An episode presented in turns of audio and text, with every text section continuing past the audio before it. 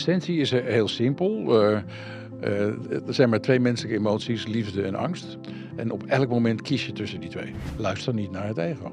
Ja. Het ego heeft er geen belang bij om jouw vrijheid te kunnen vieren. Die, die wil jou gevangen houden in die oude pijn, in die oude verhalen. Alles kan vergeven worden. Maar je moet even stoppen met het bij die ander neer te leggen.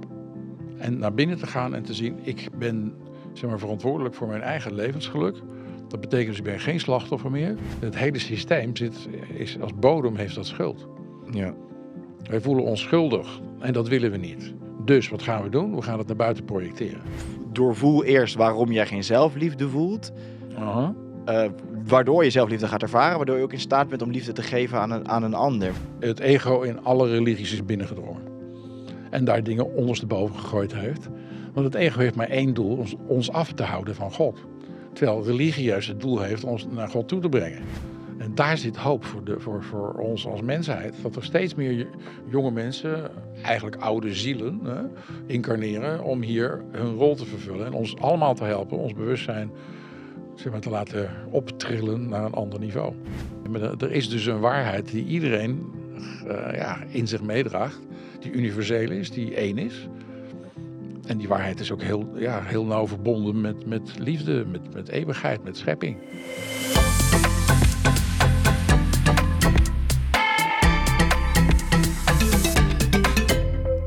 Welkom, welkom lieve vrienden bij een nieuwe aflevering van De Truman Show. Nummer 102 en de derde vanuit onze nieuwe studio. Waar wij onwijs, onwijs blij mee zijn. Afgelopen twee gesprekken zijn onwijs goed gegaan. We lezen de comments en uh, we zijn onwijs blij met jullie betrokkenheid. Voor nummer 102 zijn wij in onze studio met niemand minder dan Willem Glaudemans. En uh, Willem is schrijver van inmiddels 20 boeken. Daarbovenop nog twee hele bijzondere vertalingen. Een aantal daarvan liggen er hier. Zijn nieuwste boek heet Universele Spiritualiteit. Ehm, we gaan het daar uh, allemaal over hebben. Cursus in Wonderen heeft hij vertaald. Mhm. Uh, de Nagamadi geschrift heeft hij vertaald en nog onwijs veel eigen boeken geschreven. Nou, dat gaat vandaag allemaal de revue passeren. Hij is geloof ik ook bij Koekeroe een van de best beluisterde podcasts geworden. Ja, de derde sta ik al een tijdje, ja. Onwijs cool. Dus het zijn allemaal dingen waar we het uh, vandaag over gaan hebben. Maar voordat we gaan beginnen, lieve vrienden, jullie mij een groot plezier als jullie de podcast tof hebben gevonden om hem te delen. Uh, met jullie vrienden op jullie socials en op www.jornluca.com of op www.detruemanshow.com uh, kunnen jullie een financiële bijdrage doen. Daarmee helpen jullie mij natuurlijk enorm, want daarmee helpen jullie dingen als de studio bouwen en op reis gaan en al deze gesprekken die we afgelopen twee jaar hebben gedaan en ook de komende tijd gaan doen. Verder ga ik ervan uit dat uh, als deze podcast live staat, de ook live staat. Een nieuwe website. Ik hoop dat jullie het nice vinden, want daar hebben we heel hard aan gewerkt. Laat me vooral even weten wat jullie ervan vinden. En laat me ook weten wat jullie vinden van studio. Wat kan er beter? Wat valt jullie op? Super thanks um, voor jullie bijdrage. En uh, we gaan onwijs gauw beginnen. Willem. Leuk. Ja, dank om hier te zijn. Ja, ja zeker ja. weten. Je zei, uh, je zei het zelf ook al mooi, want je had natuurlijk uh, mailcontact al met Senne gehad voordat je hier naartoe kwam. En uh, wat uh, jij de nu, je had de uh, Truman Show Heract gekeken, de video ja, waar we de, ja. de, studio gingen aankondigen. En toen zei je, ja, hier pas ik nou eigenlijk wel bij, heel goed bij eigenlijk. Ja, omdat je de omslag maakte van naar buiten naar binnen. Gewoon ook letterlijk, hè? hier binnen in je eigen studio of naar buiten naar andere. Maar ook gewoon door omslag, natuurlijk symbolisch van ga je in de buitenwereld kijken of ga je naar binnen kijken. En dat laatste, ja, daar, daar, daar, gaat eigenlijk al mijn werk over. Dus toen dacht ik van, hé, hey, hij, komt, uh, hij komt in de buurt. Ja. toen had ik een soort voorgevoel. En twee dagen later kreeg ik jullie uitnodiging. En die vond ik ook heel bizar. Nou, dan moet het kloppen. Ja, het zal wel kloppen ergens. Ja, toch? Ja. En hoe is het dan voor jou, um, want ja, je, je, hebt zoveel werk inmiddels heb je geschreven. En maar dat, heeft, dat is volgens mij wel de rode draad eigenlijk van alles van wat je hebt gemaakt, toch? Dat, uh... dat het naar binnen toe gaat. Ja. ja. het gaat altijd over de binnenwereld. Ja. Uiteraard. Hoe is dat, hoe, hoe is dat voor jou? Um, ja, waar is die reis eigenlijk begonnen voor jou? Poeh. Ik denk, ja, die heb ik al eens vaker verteld, maar het is toch goed om toch voor het complete verhaal. Uh, het was in 1985 was ik bij een workshop van Elisabeth Kubler-Ross, uh, grote Amerikaanse Duitse psycholoog, Zwitsers, die uh, eigenlijk ging kijken van naar unfinished business. Wat heb je nog niet afgemaakt in je leven en hoe kun je dat veranderen? dus de dingen die je niet gaat meeslepen.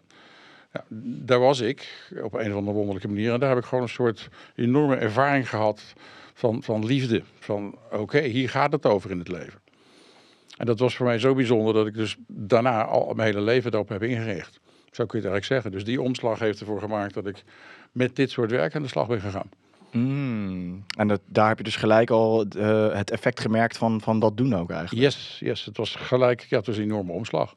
Hmm. En wat is, wat is het eerste wat je toen eigenlijk ehm, bent gaan doen? Want uiteindelijk, zeg maar, volgens mij zijn, ehm, kennen de meeste mensen hier, ja, dat trouwens, dat, zal ik niet zo zeggen, maar laat ik het zo zeggen, een van de meest populaire boeken waar je aan hebt gewerkt is Cursus in Wonderen, denk ik. Ja, ja maar dat, dat was ik toen nog niet in 85. Daar ben ik pas in 86 heb ik hem pas gevonden in, in het Engels. En pas in begin 90 ben ik bij de vertaalgroep terechtgekomen. Dat is toch best wel snel achter elkaar allemaal, toch? In 85 begon je met, uh, had je het eigenlijk het inzicht? Ja, uh... had ik het licht gezien, zeg maar. Ja. ja, maar toen zat ik nog met een proefschrift over Willem Frederik Hermans. En dat is voor mij echt een totaal vorig leven of zo. En dat moest wel eerst af. Hmm. Ik wilde dat niet onafgemaakt met me meeslepen. Dus dat heeft dus iets langer geduurd voordat ik gewoon echt die omslag volledig kon maken. En mijn, mijn hele leven erop kon gaan inrichten. Dus ik heb eerst de proefschrift afgemaakt, gepromoveerd, getrouwd en kinderen gekregen. Op een gegeven moment merkte ik, oké, nu toen ging ik vertalen. De dag na mijn promotie ben ik gaan vertalen. De meeste mensen gaan dan de wetenschap in. en daar had ik niks meer te zoeken. Ik zat echt te denken, wat doe ik hiermee, weet je wel? Dat, en ik had dus dat andere gevoel gekregen van, van veel dieper uit van binnen. Van hier gaat mijn leven over. Het gaat niet over eh, met hoe interessant ook met studenten romans en gedichten uitleggen. Mm. Dat was anders mijn voorland geweest. En dat, ik ben heel blij dat ik dat niet. Ik was er doodongelukkig geworden. Nee. Maar vond je niet ingewikkeld dan om nog zo'n zoiets als je proefschrift dan af te moeten maken? Dat was lastig, ja. Toch? Als je ik, dan. Uh... Ik was in feite al ergens anders met mijn geest. Ja. Maar ik wilde het ook wel afmaken om niet iets onafgemaakt mee te slepen. De rest van mijn leven. Dat, dat je dan echt zoiets hebt van ja, dat hangt daar nog steeds. Uh, het is niet af. En weet je, dus voor mij was het wel belangrijk om het af te maken. Ik had er bovendien al zoveel jaar ingestoken, dus het is ook jammer om het dan uh, te stoppen. Ja. Dus ik heb het netjes afgemaakt, een keurige promotie, prachtig. En de dag daarna ben ik gaan vertalen. Ik vind dat altijd zo knap als mensen dat dan kunnen. Want ik heb dan, als ik er dan geen zin meer in heb, omdat ik denk, oh nee, dit moet ik, ja, moet ik ja. doen, dan vind ik het zo lastig om, dat nog, uh, om daar nog bij te blijven, zeg maar. Dat klopt, dat had ik ook. En ik, had, ik zat echt zo op soort twee sporen. Ik moest de proefschrift afmaken. Tegelijk was ik met die andere dingen bezig waar mijn hart lag. Mm. dus ik, ik, moest op een gegeven moment een soort verbinding maken tussen die twee. Van oké, als ik het nou afmaak, dan gaat de energie in ieder geval daar weer naartoe. En dan kan ik weer door. Ja. Maar dat was echt, ja, dat is wel even geworstel geweest, een paar jaar. Dat is een heel cognitief besluit eigenlijk. Nee, het was dus een besluit van hier. Ja? Mm. ja. Om wel door ermee te gaan. Om ermee door te gaan ook, ja. Mm. ja. Ik wist van, als ik dit niet doe, dan, dan blijft het me hinderen de rest van mijn leven. Ja.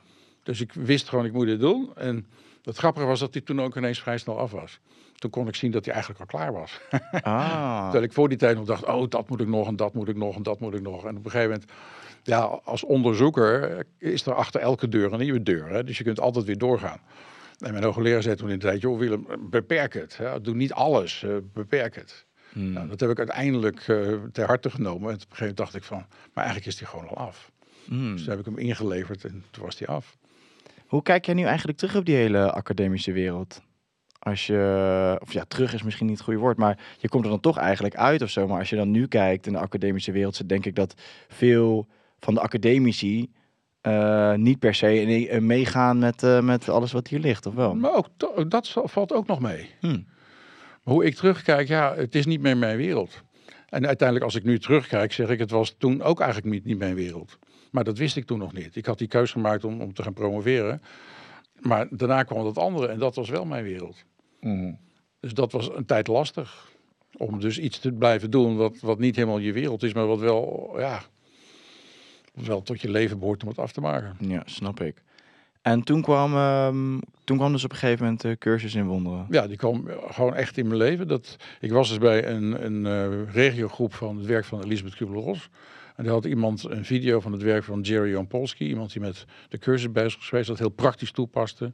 Onder andere kinderen met kanker. En ik zag die video en ik was heel erg geraakt. En die vrouw zei, die, wie je thuis was, ik heb gehoord dat hij zijn werk baseert op A Course in Miracles. Ik heb hem net een week in huis, zal ik iets voorlezen? Nou, die las een klein stukje voor en dat dacht ik, oké. Maar ik was wel heel erg geraakt door het werk van Jan Polski. Dus ik ging naar een boekhandel in Utrecht, Broese Gaming, toen ook al. En die, ja, ik heb daar rondgelopen, die, boekjes van Jan Polski nergens vinden. Dus ik vroeg dat en toen zei ze, daar meneer, en ik was er zes keer langsgelopen. En ik pakte ze en ik draai me om en daar ligt A Course in Miracles op tafel. Toen dacht ik, oké, dan neem ik jou ook maar mee. En zo is het eigenlijk begonnen. En toen ben je, ben je gelijk ook in, eh, in, in, het boek, in het boek begonnen ook. Want... Ja, ja, maar niet als vertaler natuurlijk. Gewoon eerst Ja. gewoon als student, gewoon de, de lessen doen enzovoort. En lezen, lezen, lezen. En toen voelde ik al vrij snel van, ja, dit is echt mijn boek.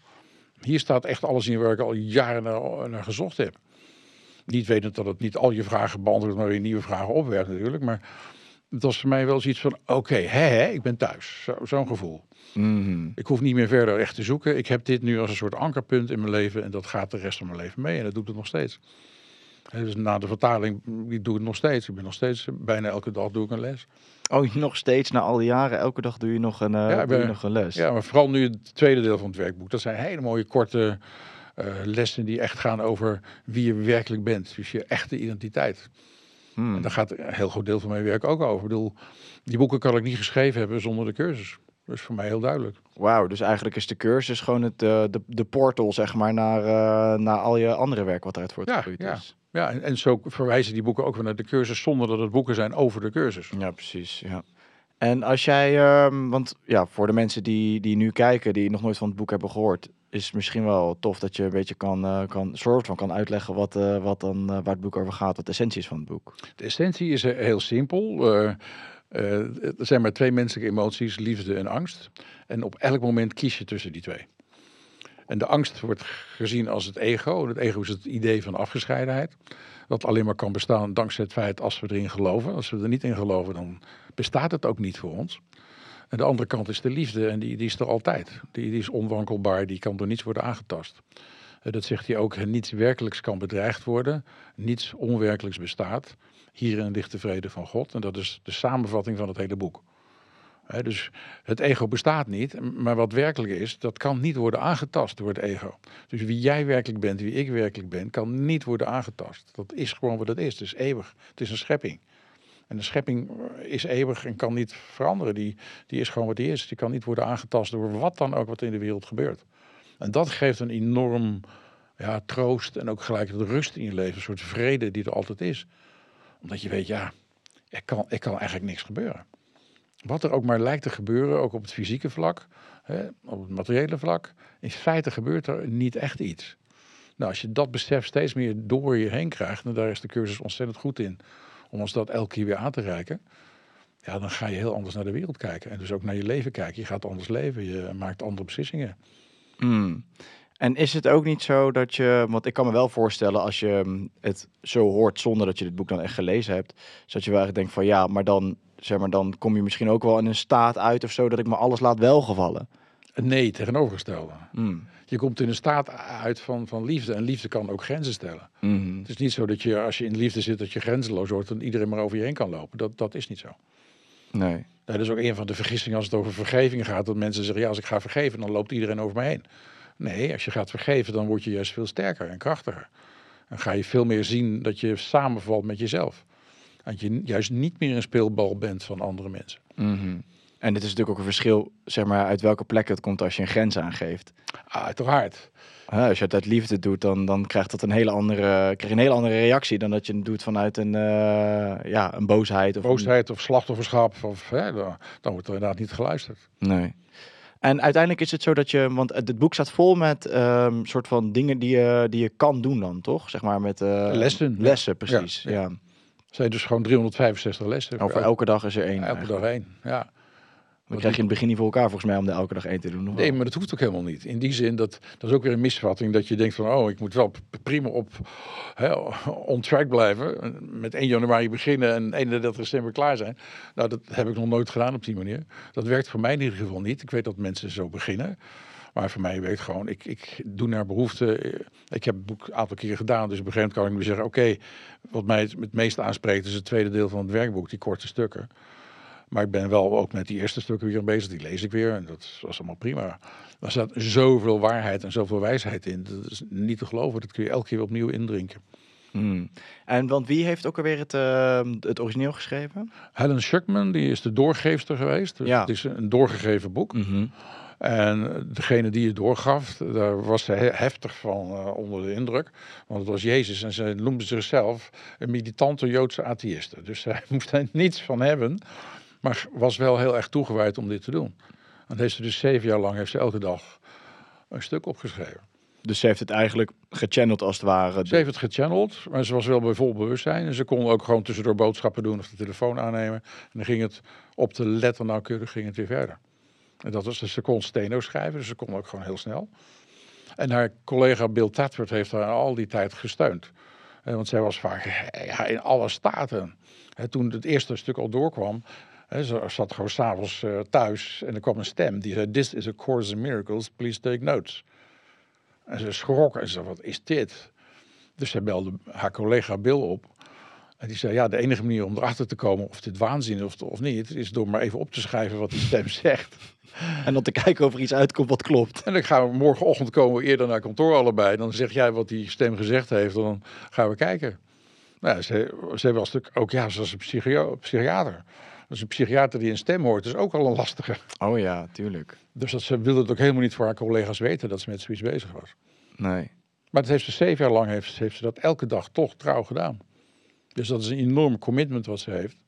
En het is een enorm geschenk voor, voor, voor, voor miljoenen mensen die het, met het boek bezig zijn en hun leven daardoor veranderen. Ja, want hoe denk je dat dat zo bij mensen zo binnen is gekomen? Want ik hoor daar heel veel mensen over. Ja. En dat bij mensen zo binnen is gekomen dat, uh, ja, hoe krijg, hoe, ja, hoe krijg je dat bijna in een boek voor elkaar, zou je zeggen, weet je wel? Dat vind ik ook, dat is een van de wonderen van de cursus in wonderen. Dat, dat, dat het gewoon zo praktisch is en dat het gewoon, ja, dat non-dualiteit in duale termen wordt gegoten. En dat is ook wel een tour de force. Je moet iets, iets verwijzen wat voorbij woorden gaat naar de eenheid. En je moet toch duale woorden gebruiken. Mm. Deze wereld is dualistisch, hè, alles is twee. En nou ja, mijn boekje gaat over alles is één. En dat, dat, dat is de werkelijke wereld voor mij. En dit is dan de, de afgescheiden wereld, of hoe je het noemen wil. En die, ja, die dualiteit, die kun je overstijgen. Door onder andere te gaan zien dat het ego een illusie is. En dat alleen het andere waar is. In plaats van dat je denkt dat ze allebei op gelijk niveau staan. En dan kom je er nooit uit. dus als je gaat zien, het, het ego en de illusie is niet waar. En de, de, liefde is wel waar. Dan heb je al een heel andere aanpak. En hoef je dus eigenlijk ook niet zo ja, je af te gaan zetten tegen allerlei dingen is, uh, ik had eigenlijk een vraag in mijn hoofd, maar... Die is verdwenen? nou, hij is er nog. Alleen toen dacht ik opeens, nou we het toch over ego hebben. Ja. Want daar um, zijn ook verschillende visies en, en kijken op. En, maar ik denk ook dat het een, een definitieding ook ja, is. Ja, is het zeker. Dat is het zeker. Want bepaalde mensen kijken er via de ene kant en de andere via de andere kant. Dus het is misschien wel goed dat, dat jij even uitlegt wat dan jouw definitie van, ja, van, zoals, van ego zoals de cursus dan definieert. Ja, Oké, ja. ja. Dat is eigenlijk de gedachte van afgescheidenheid. Ik noem het in de symbolentaal wel eens een golfje in de oceaan die voor zichzelf is begonnen. Die doet alsof de hele oceaan er niet meer is. Dat is het ego. Die denkt van ik zet hier en alle andere, hè, dat is een bedreigende wereld ook. Dus het komt vanuit angst voort. Hè, en afgescheidenheid. En, en, en uiteindelijk ligt daaronder nog een hele laag van schuld. Nou, dat, dat zijn eigenlijk de kernwoorden die rond het ego hangen. Maar nogmaals, het ego kan alleen bestaan dankzij het feit dat wij erin geloven. Dus als je hem in jezelf gaat waarnemen, en dat is een van de belangrijkste stukken ook in de cursus, van kijk naar het ego. Als je er naar kijkt, dan val je er al niet meer mee samen. Ik kan niet samenvallen met dit glas als ik er naar kijk. Dus als je naar je ego kijkt, dan sta je er buiten. En kun je dus waarnemen wat daar gebeurt. En heb je dus ook onmiddellijk de keuze om te zeggen: nee, dankjewel. Er is iets heel, heel anders. En dan mhm. ga je in feite in je denkgeest naar de kant van de liefde toe. En dan wordt het een heel ander verhaal. Mhm. En is het zo, want zo interpreteer ik hem dan ook zelf wel eens, is als je dus, uh, je bent jong, en mhm. uh, een kind of een baby of een wat dan ook. En eigenlijk gebeuren daar een soort van ogenschijnlijk traumatische gebeurtenissen. Ja. Um, daar ontwikkel je eigenlijk een ego op. Om... dan zit je alweer in een andere definitie van ego. Kijk, oké, daarom is het mooi dat we er even over hebben. Ja. Even, dan heb je het eigenlijk veel meer over persoonlijkheid. Mm Een persoonlijkheid die hier moet zijn om zijn dingen te kunnen doen. Mm En mijn ego zit echt alleen maar in de denkgeest en heeft dus inderdaad die, ja, die, die basis van afgescheidenheid, schuld en angst en onvrede en chaos enzovoort.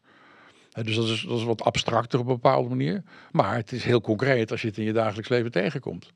en heel veel mensen zullen dat herkennen. als je aan het twijfelen bent, dan zit je aan de kant van het ego.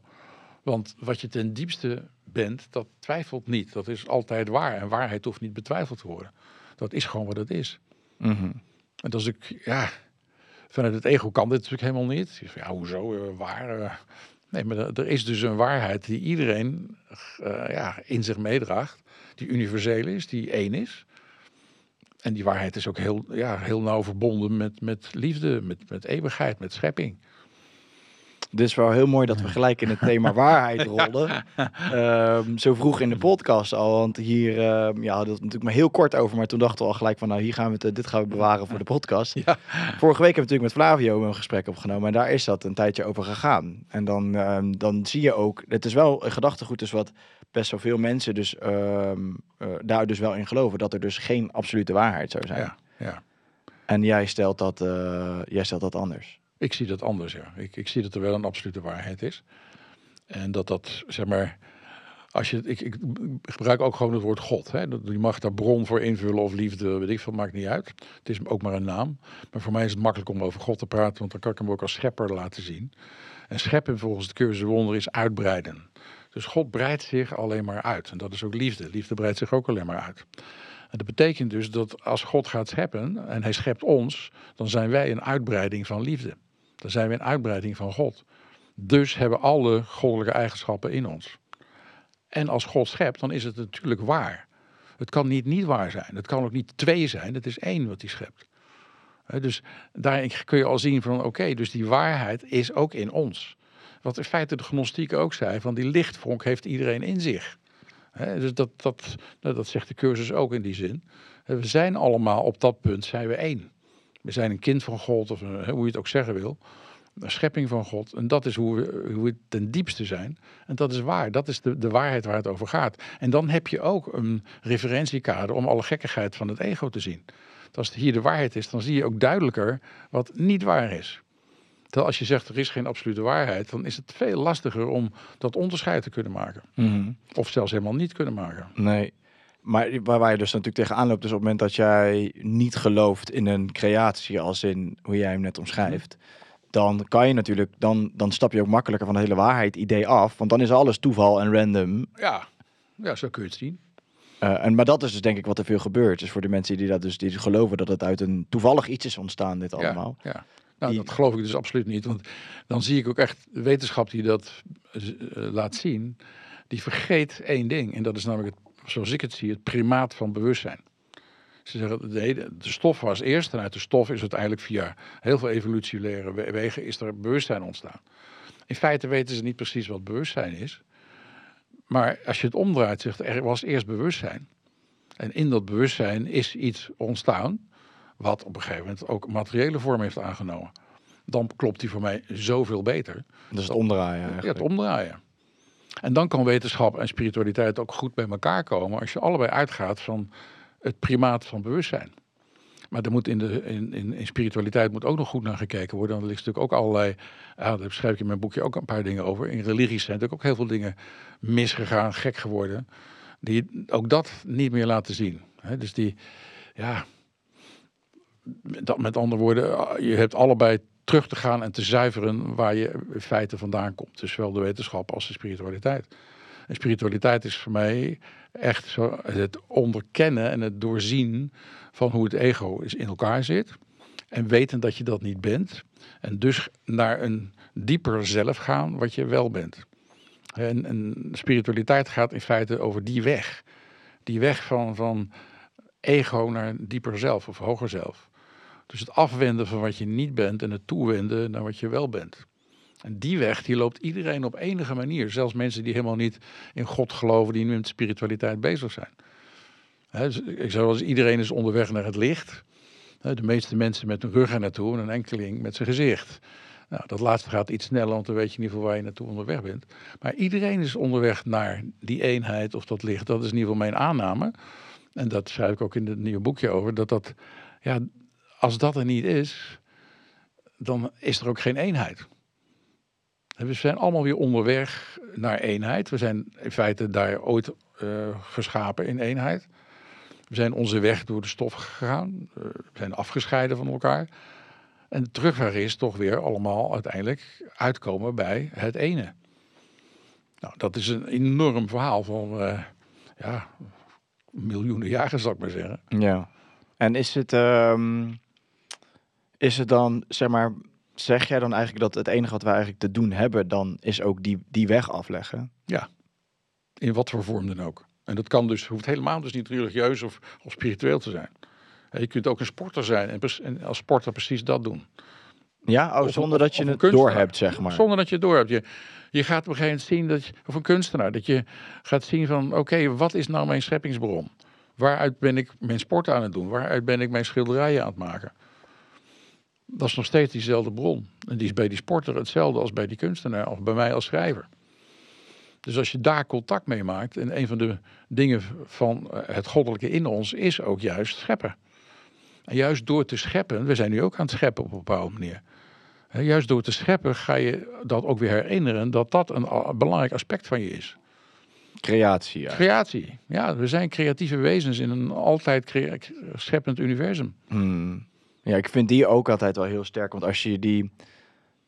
Ja, als je voelt dat dat ook zo is, weet je dan, dan is dat een game changer ook natuurlijk. Ja, maar dan wordt het ook leuk. Ik bedoel, dan, dan komt er ook vreugde bij. Scheppen is vreugde, dat is de ondertitel van het paarse boek daar. Scheppen is vreugde. Natuurlijk is scheppen vreugde, want daar ben je aangeschakeld bij iets groters. Je ziet tot je eigen verbazing uit jouw handen eh, een schilderij of een boek of iets anders ontstaan. Wat er voor die tijd niet was. Ja.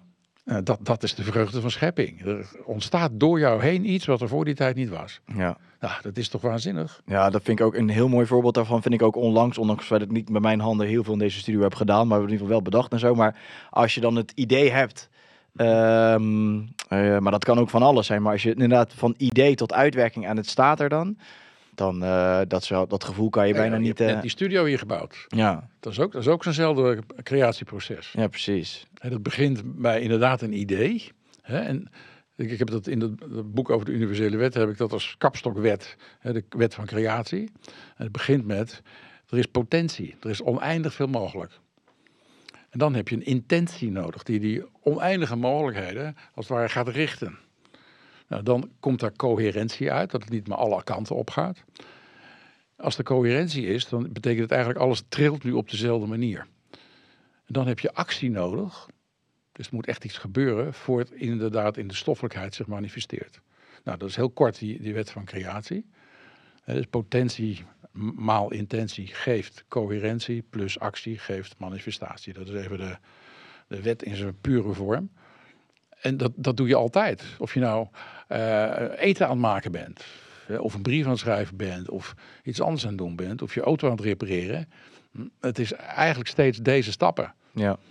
Ik heb, vind jij, heb, heb jij dat idee ook? Ik heb het idee dat vaak die actiestap in het hele manifestatieproces voor, van bijna wordt overgeslagen. Alsof je het zegt van manifesteer het en alles komt naar je toe en daarna hoef je er geen klap meer voor te doen of zo. Ja, dat, dat, dat, is, dat is de ego-variant. Ja, precies. En die, die kom je ook in de Secret tegen en zo, de wet van aantrekking. Hè, trek het maar gewoon aan, dan ben je klaar. Maar ik heb in mijn boek beschreven dat het maar de helft van een wet is. Het is de wet van uitstraling en aantrekking. Dus je trekt aan wat je uitstraalt. En als je dus tegen jezelf gaat zeggen, ja, ik wil nu eh, vrolijk zijn en dit en dat moet er nu gebeuren, maar je bent het niet echt van binnen, dan trek je het dus ook niet aan. Dus krijg je weer zoiets van, ja, ik misluk hier, je voelt je schuldig, je hebt het geprobeerd en het lukte niet. Nou, dan weet je zeker dat je in de wereld van het ego zit. Mm, ja. Dus eigenlijk wordt die stap overgeslagen vaak. Die stap wordt heel vaak overgeslagen. Ja. Dus je hebt actie nodig. En dat kan ook gewoon computerkracht zijn, het kan geld zijn, het kan mankracht zijn, het kan van alles zijn. Maar iets wat het gewoon, zeg maar, concreet vorm gaat geven in deze wereld. Terwijl je hebt je idee al, je hebt ook met die stenen gesjouwd en die tafel hier neergezet. Ik bedoel, dat is die actie om het, om het echt concreet neer te zetten. En mensen willen niet weten hoeveel moeite het heeft gekost om die tafel van 700 kilo hier naar Dat binnen ik te krijgen. het is ongelooflijk. het is een schitterende tafel. Maar Wel heel mooi. Hij is heel mooi, maar ik zag gelijk van, nou, die heeft wat eh, gewogen, ja. Je wil niet weten wat we hier hebben zitten Hannes om dit ding hier eh, op zijn kant hier zo half naar binnen te douwen op doeken. Eh, dat is ik actie dus. Dat was wel actie, ja, zo heeft het wel gevoeld. En nu heb je hem dus. Dit is je manifestatie. Nu staat hij. En heel blij mee ook. Ja, precies. Het is een prachtige tafel. Het is prachtig om zo met deze... Ja, dit is ook een wezen hier. Hè? Het is Mm. van een enorme grote boom afkomstig. Ja. Ja, want dit is, dit is gewoon inderdaad, is er nog een stuk afgehaald. Dus ik denk dat die boom, die had een diameter van, eh van eh, 2,5 meter Kijk, of zo. Ja, ik. dat is waanzinnig, ja. Oh ja. Kan, ehm, denk je dat iedereen ehm, potentieel tot evenveel creatie in staat is? Nee, ik moet hem anders stellen. kan iedereen potentieel alles creëren? Iedereen kan potentieel creëren wat in zijn bewustzijn aanwezig is. Dus als ik in mijn bewustzijn helemaal niets heb over een auto, dan kan ik niet een auto creëren. Maar als ik in mijn bewustzijn iets heb over een schilderij, wat op een dan kan ik dat creëren. Dan weet ik ook hoe ik dat moet doen. Dus in, in principe is iedereen creatief. Dat klopt, daar zijn we één in. Iedereen is scheppend. Uh, waar je ook bent, hoe oud je ook bent, hoe jong je bent, maakt niet uit. Iedereen is scheppend. Maar iedereen heeft ook specifieke talenten meegekregen. Waarmee je dus gaat scheppen. Hè, en ik heb dan bijvoorbeeld een schrijverstalent en een schildertalent. En dat is de manier waarop ik het doe. En ik heb bijvoorbeeld geen sporttalent, absoluut niet. dus dat is niet mijn manier van creëren. Nee. Dus iedereen heeft zijn eigen dingen. Dat is denk ik belangrijk om die in je leven te vinden. Wat is mijn meest eigen manier om te scheppen? Want daar ligt vaak ook hetgeen wat je hier komt doen. Je noemt het je levensmissie. dat is, ja, je hebt talenten meegekregen om je missie te vervullen, uiteraard. Anders zou het nog wel een brede aangelegenheid zijn. Mhm. Dat je een missie krijgt, maar niet de talenten erbij. Dus dat, dat is één. En daarmee ga je scheppen. En dat is voor iedereen is dat uniek. elke bloem is anders. En samen is het een boeket, zeg maar. dat is, geldt voor de mensen ook. Het is één groot weefwerk van alles wat bij elkaar eh, samenhangt. En, en de een zijn missie zorgt ervoor dat de ander ook zijn missie kan vervullen. Bijvoorbeeld, als mijn uitgever zijn missie niet zou vervullen, zouden mijn boeken niet gepubliceerd worden. Mm. Maar als ik mijn missie niet zou vervullen en niet zou schrijven, zou mijn uitgever minder boeken te verkopen hebben, enzovoorts. Dus alles hangt met elkaar samen. Ja. En dat weet jij in jouw leven ook. Wat je hier doet is precies hetzelfde. Ja, zeker. Ja, en dat vind ik ook het mooie als je, als je gaat bekijken wat op een gegeven moment het werk wat jij doet weer um, uh, ja, teweeg brengt bij, uh, bij anderen en, uh, en mensen met wie jij samenwerkt en zo. Precies, precies. Ik moet wel zeggen, door, door de hoeveelheid podcasts die ik heb opgenomen en de dingen die ik de laatste tijd aan het lezen ben en verdiepen ben. Want jij zegt wel van, we komen hier eigenlijk met een, een set van talenten of skills mm -hmm. eigenlijk. Ja, ja. En daar moet je dan achter komen welke dat zijn om die missie ja. uit te kunnen voeren. Maar ik begin laatst tijd echt te denken, wat is, is dat zo?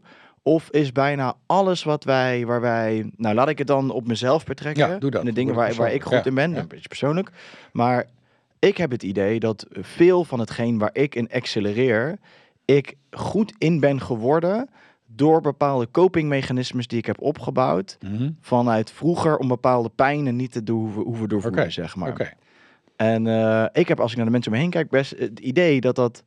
Um, ja, misschien is het niet helemaal zo, maar toch dat het vaak daar, daar wel een verband in ligt eigenlijk. Dus dat hetgeen waar jij zo, ja, dat eigenlijk je, onze sterkste eigenschappen bijna zijn voortgevloeid uit de, uh, de kindstukken, de kindtrauma's eigenlijk die je hebt opgelopen en de, en de patronen en de, en de copingmechanismes eromheen om jezelf daarvan weg te houden. Dus ik begin steeds ja, meer te denken van wat is er nou eigenlijk nou echt aan talent en zo doorgekregen? En waarmee komen we dan? Is dat, zit dat in je basic skillset of is dat echt iets wat er later door welke reden dan ook aan is toegevoegd? Oké, okay, uh, ik denk allebei. Ja? Ik denk dat je echt met een, een, een basic skillset hier komt, om, om het in jouw termen te zeggen. Omdat je namelijk als ziel incarneert met een bepaalde missie. Dus krijg je ook de talenten erbij. Maar je ziel heeft naast die, die missie met talent ook nog een andere missie. En dan kom je in de buurt van, van trauma's. De ziel wil een aantal dingen verwerken of dingen leren hier. Nou, daar wordt vaak een trauma voor gebruikt, omdat ons bewustzijn onmiddellijk naar pijn toe gaat en het niet wil zien. Mm. He, dus dat is de beweging die we hebben, maar ondertussen heb je hem natuurlijk gezien. Ik zeg altijd, door een trauma wordt het programma aangezet. En dat hoort ook tot je leven en ook tot je levensmissie. Dus je doet ook dingen vanuit die verwerkings- en het kopingsmechanisme van je trauma's. Daar leer je van, daar, heeft je ziel ook baat bij. Dat je gewoon een aantal dingen achter je kunt laten. Je kunt zeggen, nou, dat heb ik nu gezien, dat heb ik echt wel gehad. En andere dingen die gaan er bij wijze van spreken een heel leven mee. Die komen steeds weer terug, steeds weer terug, steeds weer terug. En dat zie ik, ik doe met veel mensen een levensschouw. Dat is een, een tweedaagse intensieve begeleidingssetting. Waar ze dus hun hele leven bekijken. En als er dan een trauma in de vroege jeugd is, wat we dan doen is in feite daar naartoe teruggaan zonder dat het herbeleefd hoeft te worden. Maar we gaan als het ware het cadeau uitpakken. We gaan kijken, wat zit er nou eigenlijk in? Wat zijn nou de dingen die je daar meegekregen hebt, geleerd hebt? Wat is ook het goud wat erin zit? Mm. Hm? Je pijn is ook een soort goudmijn tegelijkertijd. Mm. Nou, en, en dat is een, een, andere manier om ernaar te kijken. Dan worden mensen vaak ook wat rustiger van binnen. Oké, ik hoef me niet meer elke keer af te zetten tegen die pijn. Ik kan hem nu als het ware integreren, want ik zie dat hij een bepaalde functie heeft gehad, omdat ik bepaalde dingen ge geleerd heb daardoor. Ja. En bij mij is dat heel duidelijk mijn vader geweest die mij gepest heeft, en waardoor ik vergeving heb geleerd. Als hij dat niet gedaan had, had, was ik niet met vergeving bezig was, was dat boek er niet geweest, enzovoorts. Dus ik zie, en dat kun je meestal pas achteraf zien. Ja. Toen ik 18 was, toen, toen kon ik er wel schieten. Maar op een gegeven moment, je gaat verder, je ontwikkelt, je ziet die dingen. Dat hoor ik jou in feite ook zeggen. Ik heb in feite de dingen die pijnlijk waren uit mijn jeugd, heb ik kunnen transformeren tot iets anders. Ja. En daar gaat het over. Ja. En daar kan je dan ook eh, wel degelijk dankbaarheid voor Ja, voelen. natuurlijk. Maar dat is wel bij mij denk ik pas gekomen nadat ik zeg maar die pijnen weer heb kunnen zeg maar doorvoelen, waardoor Mhm. ik ze los kon laten, waardoor, je, waardoor het niet meer jou overnam, zeg ja, maar. nou ja, precies. Eerst ben je onbewust en raak je in een soort trance als het gebeurt. Ja. Iets is niet verwerkt en het wordt door een situatie aangeraakt. Dus het is auw. En dan ben je er eigenlijk niet meer. Je bent dan niet meer aanwezig. En dan is het inderdaad heel goed om daarbij letterlijk bij stil te staan. En gewoon te kijken, wat is er nu gebeurd? Welke pijn wordt hier aangeraakt? Waar komt die vandaan? En dan zou ik zeggen, ga dan ook degene uiteindelijk die je ziet van oké, die heeft die pijn uit, uiteindelijk ooit in mij aangeraakt, als eerste, dat je die gaat vergeven. Zodat je die pijn ook niet meer meesleept. Mm, Dan heb je in feite ook de, de pijn uitgepakt door de les te zien die erin zit. En je bent ook niet meer boos op die ander, je bent niet meer beschuldigd naar die ander. Dat scheelt ongelooflijk hoop energie. ja, maar de ander vergeven klinkt wel makkelijker dan, eh, dan, het, dan het is, of niet? Nee, hangt het- een beetje ik- af ik, natuurlijk. Ik blijf, ik blijf echt zeggen dat vergeven niet moeilijk is. Hmm, Dat is een van de trucjes van het ego wederom om ons ervan af te houden. Maar vergeven is niet moeilijk. We we hebben het vaak over vergeven is het loslaten van alle hoop op een beter verleden.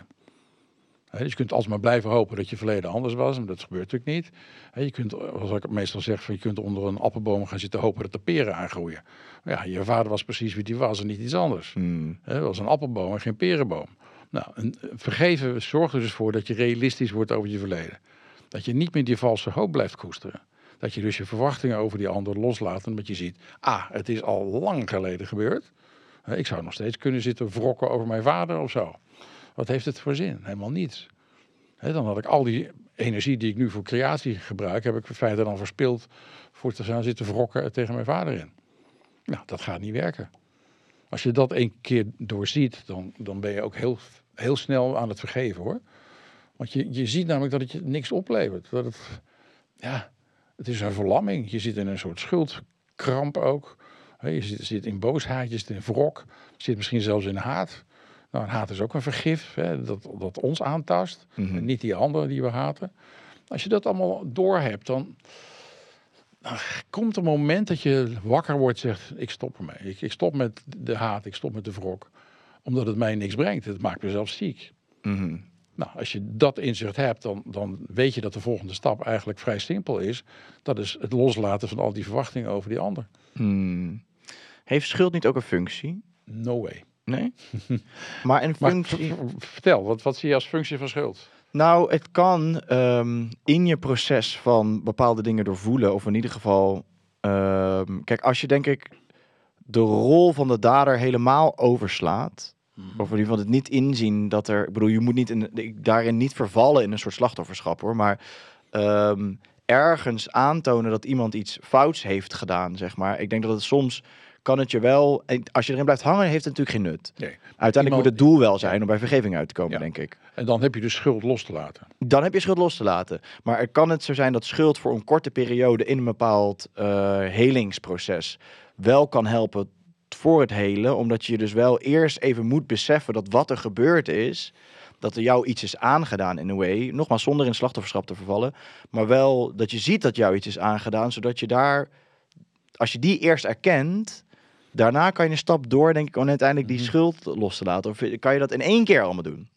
Nou, kijk, je hebt natuurlijk altijd alleen met jezelf te maken. Dat is Mhm. een van de grootste misvattingen over vergeving, dat die over de ander gaat. Dus als je de ander dan maar begrijpt, wat hij gedaan heeft en, enzovoort, dan kun je vergeven. Dat is niet waar. Vergeven is een louter een innerlijk proces. Dat betekent dus dat je die ander in je vergevingsproces ook niet echt nodig hebt. Dat klinkt misschien heel gek, misschien misschien zelfs egoïstisch, hè, maar je hebt alleen met je binnenwereld te maken. Hè, dat is precies waar het deze tijd ook over gaat, dat we naar binnen gaan. Hmm. Dat we niet meer buiten ons bezig zijn en die gaan bewijzen dat die fout is geweest en die gaan enzovoort. Hè, Je hebt op een gegeven moment die omslag te maken naar binnen toe en te zien van, maar ik heb alle macht. Als je slachtoffer, dan heb je geen macht. Dan heb je je macht uitgeleverd aan die boosdoener. Mhm. Ik ben een onschuldig slachtoffer en je, je moet bij hem zijn. Hè? Nou, die gaat natuurlijk sowieso niet werken. Dus pure verlamming. Nee. Als dat je zie dus, je volgens mij nu in de maatschappij. eh, Steeds. Dat slachtofferschap is een heel groot onderdeel van de maatschappij ja, we geworden. hebben eerst heel veel schuld gezien, nu er weer heel veel slachtofferschap. Mhm. Maar dat is in feite ons collectieve ego. En ik hoop dus dat ons collectieve ego ook aan vergeving toekomt. En op een gegeven moment deze, deze grappen van het ego, want dat is het, gaat doorzien. Maar als, het, als we blijven voeden, en de, de, de media blijven het ook alsmaar voeden, dan kom je niet veel verder. Je hebt een keer een stap te zetten eh, van, dit gaat ons niks brengen. Wat is er wel? Wat is er daarnaast? Nou, dan kom je vrij snel bij ja, dingen als vergeving en liefde uit. Mhm. En is, is vergeving dan in, in die zin ook altijd een keuze? Exact. Daar begint het mee. Als je die keuze niet maakt, dan kun je eindeloos door blijven gaan. Half bewust, half onbewust. En als we blijven voelen, waarom is het toch zo naar bij deze persoon? Als ik elke keer als ik mijn vader zie, dan voel ik dat weer. Nou, ik blijf maar weg bij hem. Dat zie je heel veel kinderen doen. Die komen niet meer bij hun ouders thuis. Waarom? Omdat ze dan eigenlijk weer geconfronteerd worden met die onverwerkte pijn van binnen. Op het moment dat ze die pijn gaan verwerken, dan trilt er van binnen niks meer mee. Dat heb ik letterlijk bij mijn vader zo gevoeld. Dat er bij mij niets meer meetrilde. En daarvoor wel. Toen ik vergeven had, toen las ik zelfs een boek van Frans Kafka over zijn vader. En ik herkende objectief alle dingen van mijn vader. Maar er trilde niks meer mee. Er was dus geen pijn meer. Ik kon objectief zien, oké, zo was het. Maar toen wist ik ook, het is nu klaar. Het verhaal is klaar. Hmm. En is dan dus voor, ja, concludeer ik dan goed als jij eh, dus echt wil vergeven. Op, nee, laat ik het zo zeggen. Op het moment dat je de pijn ligt, die, eh, de pijn oplost, die onder ehm, het niet kunnen vergeven ligt, komt de vergeving vanzelf? Ik denk dat het misschien zelfs omgekeerd gaat. Op het moment dat je gaat vergeven, lost de pijn die eronder ligt op. Hmm. Dat zie ik. Ik, ik, ik begeleid honderden mensen met vergevingssessies. Waar je dus echt gaat kijken, wat had ik nou liever gehad dat mijn vader of mijn broer of mijn zus of mijn moeder of mijn oma gedaan had. Maar dat was niet zo. Dus je gaat eerst zeggen, nou, ik had liever gehad dat mijn vader mij geknuffeld had. Noem maar iets. Hè, Hij heeft je geslagen, gepest en je had liever... Ik had liever gehad dat hij mij geknuffeld had en mij echt had gezien. En vervolgens constateer je, maar dat was niet zo. Mijn verleden was dat ik een appelboom had en geen perenboom. Hè. En dan kun je, als je dat gaat constateren, dan kun je dus ook makkelijker zeggen, en nu laat ik die verwachting over hem los. En dat is bevrijdend. Door hem ook echt uit te ademen, dan bevrijd je jezelf ervan. In de zin dat je dus ook niet meer die alsmaar ronddraaiende gedachten overhoudt. Want je hebt het vergeven, je hebt het losgelaten. En dan komt die liefde, die er altijd al gelegen heeft, die komt vanzelf weer naar boven. Die was alleen tijdelijk ja, toegedekt door het niet kunnen vergeven. Hmm. Klinkt heel mooi. Ga het dus doen. Ja, precies. ik ga hem toepassen. Ja. Right. Maar ik laat mijn boek over vergeving ook hier. Die kun je... Ja, heb ik gelijk het tweede die ik mag lezen. Maar ik, nee, het, voelt, het, voelt heel, het voelt echt heel logisch wat je zegt ook hoor. Ik heb hem wel altijd van de andere kant benaderd ergens van... Oké, als je dus iemand nog niet kan vergeven voor iets wat vroeger gebeurd is. Want kijk, het is vroeger gebeurd, het is nu niet meer. Dus je weet, weet je daar zit dan, daar zit dan nog iets. Dat is een teken dat er nog iets zit. Dus ik heb het al meer als signalen opgevat van... Oké, dan zit er nog iets. Ja, dat is prima. Maar dan heb je ook voor je volgende stappen te zetten. Ja, en dat is bij mij dan toch naar die pijn toe gaan om die te doorvoelen ergens. Helemaal goed. Waarna, eh, wat mij betreft, vaak vergeving komt. Maar als het de andere kant ook op kan, dan, ja, dan eh, is het op zijn minst het proberen waard, zou Ja. ik zeggen. Ja, dat, dat zie ik dus bij al die mensen gebeuren. Hè, dat die pijn komt vanzelf wel mee. Daar hoef je eigenlijk niet extra aandacht aan te besteden.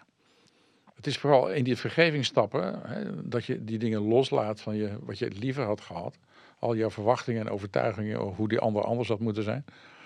Als je dat kunt laten gaan door die stappen te zetten in het vergevingsproces, dan komt die liefde die eronder ligt vanzelf naar boven. Ja. Gaat de pijn gaat ook weg. Hè, die pijn komt mee. De boosheid komt soms mee.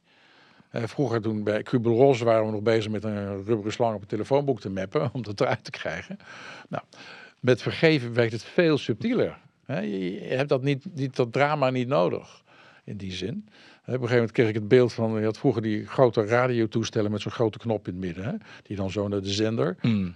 Ja, en als je met die knop bezig bent en je zoekt je woede over een bepaalde situatie, dan kun je merken, nou hier is die nog niet goed en daar is hij ook nog niet lekker. Ja. Maar op een gegeven moment ergens, precies daar, komt het goede woord naar buiten. En dan zie je gewoon even iemand, baf, kwaad zijn. Soms maar twee seconden.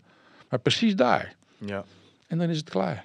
We Dus hoeven, we hoeven het niet alsmaar te herhalen en te herbeleven. Nee, en dat is dus eigenlijk dus ook als je dus, zo zie ik het dan voor me, als je dan denkt aan iemand vergeven en daar komen bepaalde emoties daarbij naar boven, waardoor je dat dus niet meer wil doen, is dat dus eigenlijk je ego die dat aan het doen is. En zou je dus eigenlijk, als je dus dan daardoor heen gaat, dan, dan kom je er eigenlijk. Yes, yes. Luister niet naar het ego. Ja. Het ego heeft er geen belang bij om jouw vrijheid te kunnen vieren. Die, die wil jou gevangen houden in die oude pijn, in die oude verhalen. En blijf dus alsmaar dat oude verhaal ook herhalen. Dat, als je op iemand boos bent, kijk maar wat er in je hoofd gebeurt. Je bent alleen maar zo'n oud verhaal aan het herhalen. En het is al verleden tijd. Bestaat niet eens meer. En toch geloof je er nog in. Nou, dat is het ego. Moet je iedereen kunnen vergeven? Als je echt diepe vrede wil, ja. Maar het hoeft niet allemaal tegelijkertijd. Want het lijkt me, kijk, als je het hebt over vroeger, eh, ja, dat heb, je, dat heb je overleefd. Je kan, kan ik me ook nog voorstellen als je een, een, een, een vervelende situatie vroeger had toen je opgroeide, dat je daar op een gegeven moment ook nog wel kan denken van, oké, dat heeft me sterker gemaakt, dan heb ik dit Ja, doorontwikkeld, dat doorontwikkeld. Allemaal, allemaal prima. Ik zeg ook, mijn vader heeft mij uiteindelijk vergeven geleerd. Ja, maar als jij ehm, eh, ja, echt iets heel heftigs hebt meegemaakt, kan ik me ook tegelijkertijd voorstellen dat dat wel ja, bijna een onmogelijke taak is om daar iemand in te Mm, vergeven. Nee, nee, nee. Dat vond ik ook altijd heel frappant. eh, In zo'n workshop van Elisabeth Kubler-Ross, waar je met honderd mensen zat, die dus allemaal met unfinished business bezig waren, zei ze, everything is repairable. Alles is te herstellen. En ik dacht, wat zegt ze nou? Maar ze bewees het onmiddellijk door met mensen aan, eh, aan de slag te gaan. En we zagen onder onze ogen mensen transformeren. En niet een klein beetje. Nou, dat zie ik met vergevingssessies ook, dat mensen transformeren. Dus alles kan vergeven worden. Eh, Ik heb ook in mijn praktijk ook hele heftige dingen van mensen meegemaakt. Waarvan ik weet van het, het is gelukt, het kan. Van marteling tot you name it, van, van verkrachting, echt alles. Alles kan vergeven worden. Maar je moet even stoppen met het bij die ander neer te leggen. En naar binnen te gaan en te zien, ik ben zeg maar, verantwoordelijk voor mijn eigen levensgeluk. Dat betekent dus ik ben geen slachtoffer meer. En daardoor kan ik mijn stappen gaan zetten. En dan kun je ja, je bevrijding vinden. Want vergeven is uiteindelijk bevrijding. Mm. En als je dat echt wil, dan doe je het ook echt. En anders blijf je nog een beetje eromheen hangen. Dat, dat doen ook heel veel mensen, die draaien er een tijd omheen. Ja, maar ook het andere gebeurt ook. Iemand maakt een afspraak voor een vergevingssessie en belt hem later af. Zegt het is al gebeurd. Het is gelukkig laat maar, hoeft niet meer. Nee, om, omdat in feite de bereidwilligheid om te vergeven heeft het werk al gedaan. Mm. Daarom zei je terecht, vergeven is een keuze. Ja, vergeven is een keuze, ja. Ja. Maar daarin is eigenlijk, zeg maar, ja, daaraan misschien nog een stapje daarvoor ligt verantwoordelijkheid nemen ergens. En dat is ook altijd een keuze natuurlijk. Al is hij, ja, Ja, maar verantwoordelijkheid nemen is altijd een lastige in die zin dat het ego altijd verantwoordelijkheid verwart met schuld. Wie verantwoordelijk is, is dus ook schuldig als er iets misgaat. Het ego kan er geen onderscheid in maken. En vaak is het in het vergevingsproces ook goed om verantwoordelijkheden juist te scheiden. En terug te geven wat jij al die tijd hebt lopen dragen, wat niet van jou was. En terug te geven aan vader of moeder, aan wie het ook was. En ze van, ik heb het allemaal lopen dragen, maar ik zie nu, het is niet van mij. Het heeft mij naar beneden gedrukt, maar het is niet eens van mij. En dat is vaak ook een heel bevrijdend moment als mensen dat kunnen doen. En zeggen van, ik geef jou nu die verantwoordelijkheid terug. Het is niet van mij. Ik Mm. heb me al die tijd lopen dragen. Het is niet van mij. Het is van jou. En dat is wat anders dan dat je moet zeggen, ja, ik moet verantwoordelijkheid nemen. Natuurlijk ben je verantwoordelijk voor je leven, maar je hoeft er niet onder gebukt te gaan. En dan komt het ego weer langs en zegt, ja, het is natuurlijk heel erg. Als er iets gebeurd is, dan, eh, dan weten we je te vinden. Zo. Mm. Ja, dan kan word je ook te hard voor jezelf en zo. word je heel hard voor jezelf. En zelfvergeving, hè, nu we het toch over hebben, is een heel belangrijk aspect natuurlijk. Nou, dit vind ik wel een mooie, want daar mag ik zelf ook nog wat van leren. Zo, nou, wat, eh, nou, ja, wat, ik, wat wil je op tafel leggen? nou, ik weet wel, ik kan wel genadeloos hard voor mezelf zijn. Ja. In welke omstandigheden? Hoezo? Ehm, nou, eigenlijk in, in alle om- omstandigheden kan ik dat wel. Ik kan wel... Even denken hoor. Vind ik dat wel grappig als het dan opeens persoonlijk over mij gaat. Maar ehm, nou, ik kan wel gewoon hard voor mezelf zijn. In de zin, ehm, ook voor mijn eigen proces bijvoorbeeld. Ja, ja.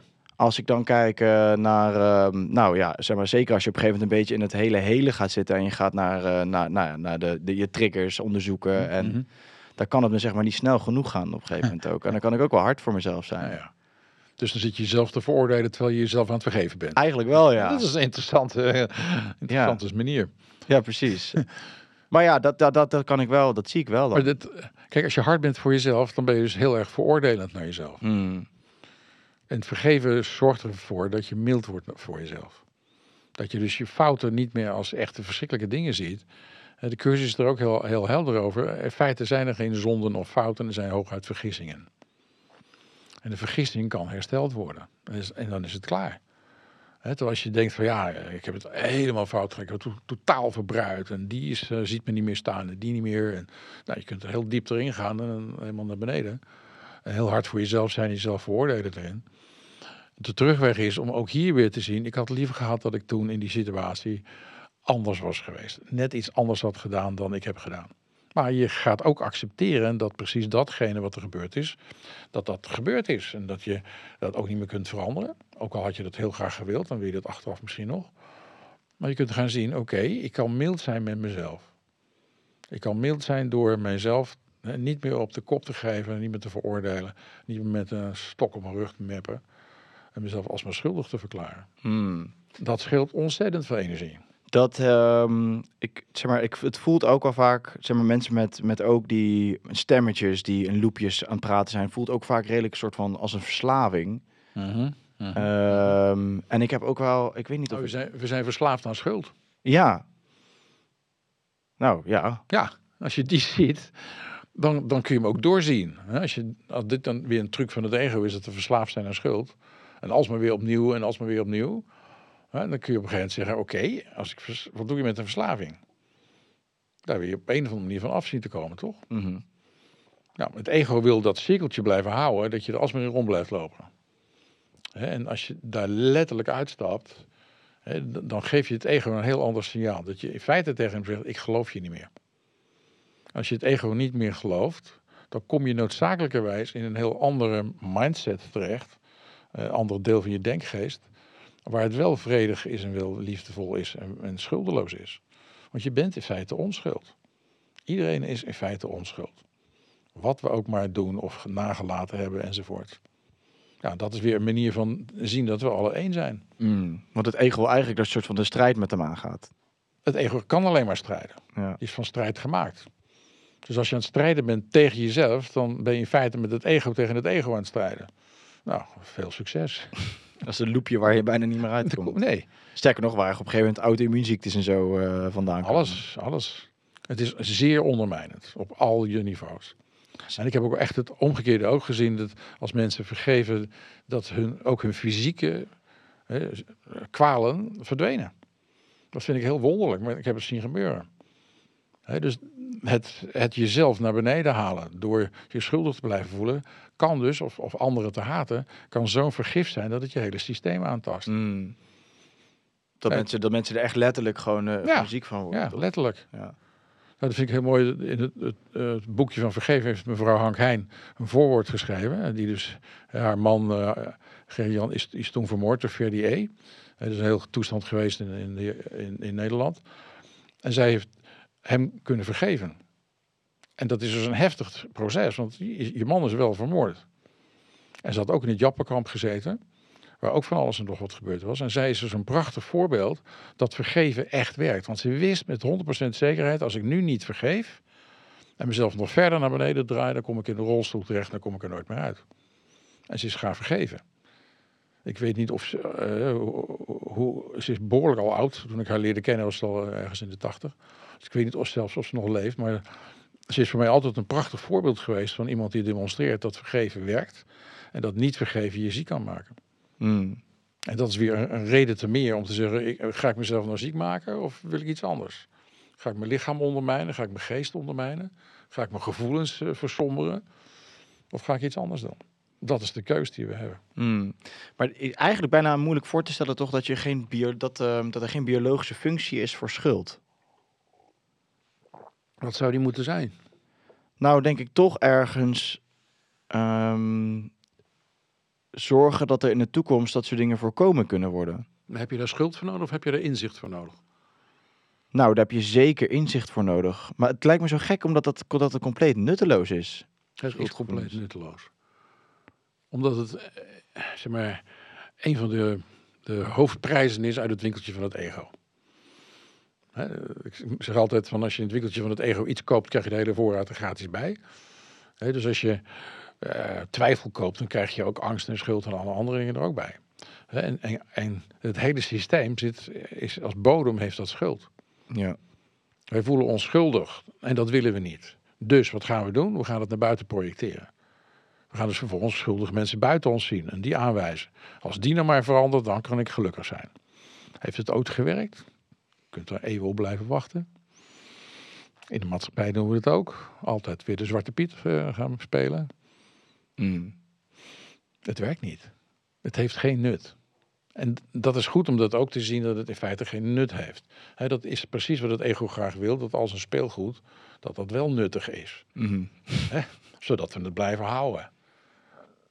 Maar het is een heel gevaarlijk stuk speelgoed. Ja. Het kan in je handen ontploffen.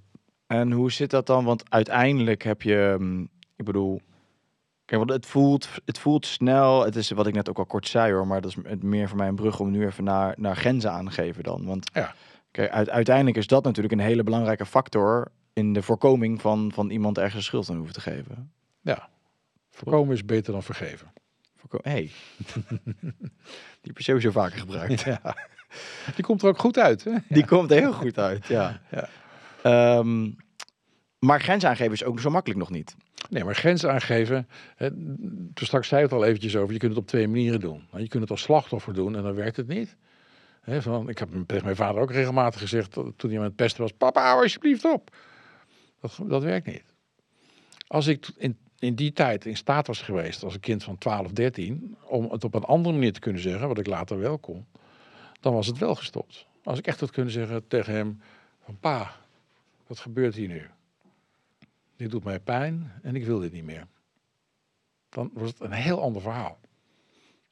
Dus je geeft je grenzen aan. Vergeven wil niet zeggen dat je grenzeloos wordt. Dat iedereen maar als een voetveger over je heen kan lopen. Nee, zeker niet. Dus je wordt helder over je grenzen. Je gaat ook zeg maar, je, je eigen ruimte veel meer bewonen. Dat is ook een van de stappen in het vergevingsproces. Dat je echt je ruimte om je heen zet en die met jouw energie vult. En dan voel je ook veel beter wanneer dus een grensoverschrijding er is. Want vergeven is altijd nodig als er een grensoverschrijding is geweest. Op wat voor niveau dan ook. Hè, fysiek of emotioneel of psychisch. Maakt niet uit. Er is altijd een grensoverschrijding geweest. Nou, en daar mag je op een gegeven moment, als je helder bent geworden door vergeven, ben je ook helder waar je grenzen liggen en kun je ook helder communiceren. Maar meestal denken wij dat we langs telepathische weg die ander wel moet begrijpen waar jouw grenzen liggen. nou ja, dat is meestal niet zo. Nee. En vaak leren we zelf ook weer onze grenzen liggen doordat iemand er anders eroverheen gaat. Ik zie dat wel echt als een probleem hoor. Dat ehm, ook wordt grenzen aangeven vaak verward met eh, ehm, je opkomen voor je triggers, zeg maar. Ja, dan geef eens een voorbeeld. Nou, ehm, ik, dat, ik zie het nu gewoon. Mensen hebben gewoon. Dat denk ik goed te zien. Dat eh, mensen dus zo ver eigenlijk van zichzelf verwijderd zijn. Mhm. Dat ze dus totaal hun grenzen eigenlijk helemaal Ja. niet meer voelen. En zich laten gebruiken voor van alles en nog wat. Voor wat iedereen eh, met zijn petto heeft. Nou, de Ja. afgelopen twee jaar rondom corona denk ik dat je dat goed hebt kunnen zien. Heb je zeker goed kunnen zien. Want dat was, eh, nou ja, da- ik denk dat daar hoe mensen bepaalde dingen zijn meegegaan, denk ik, oké, dan, dan voel je duidelijk geen goede grenzen om je, om je heen.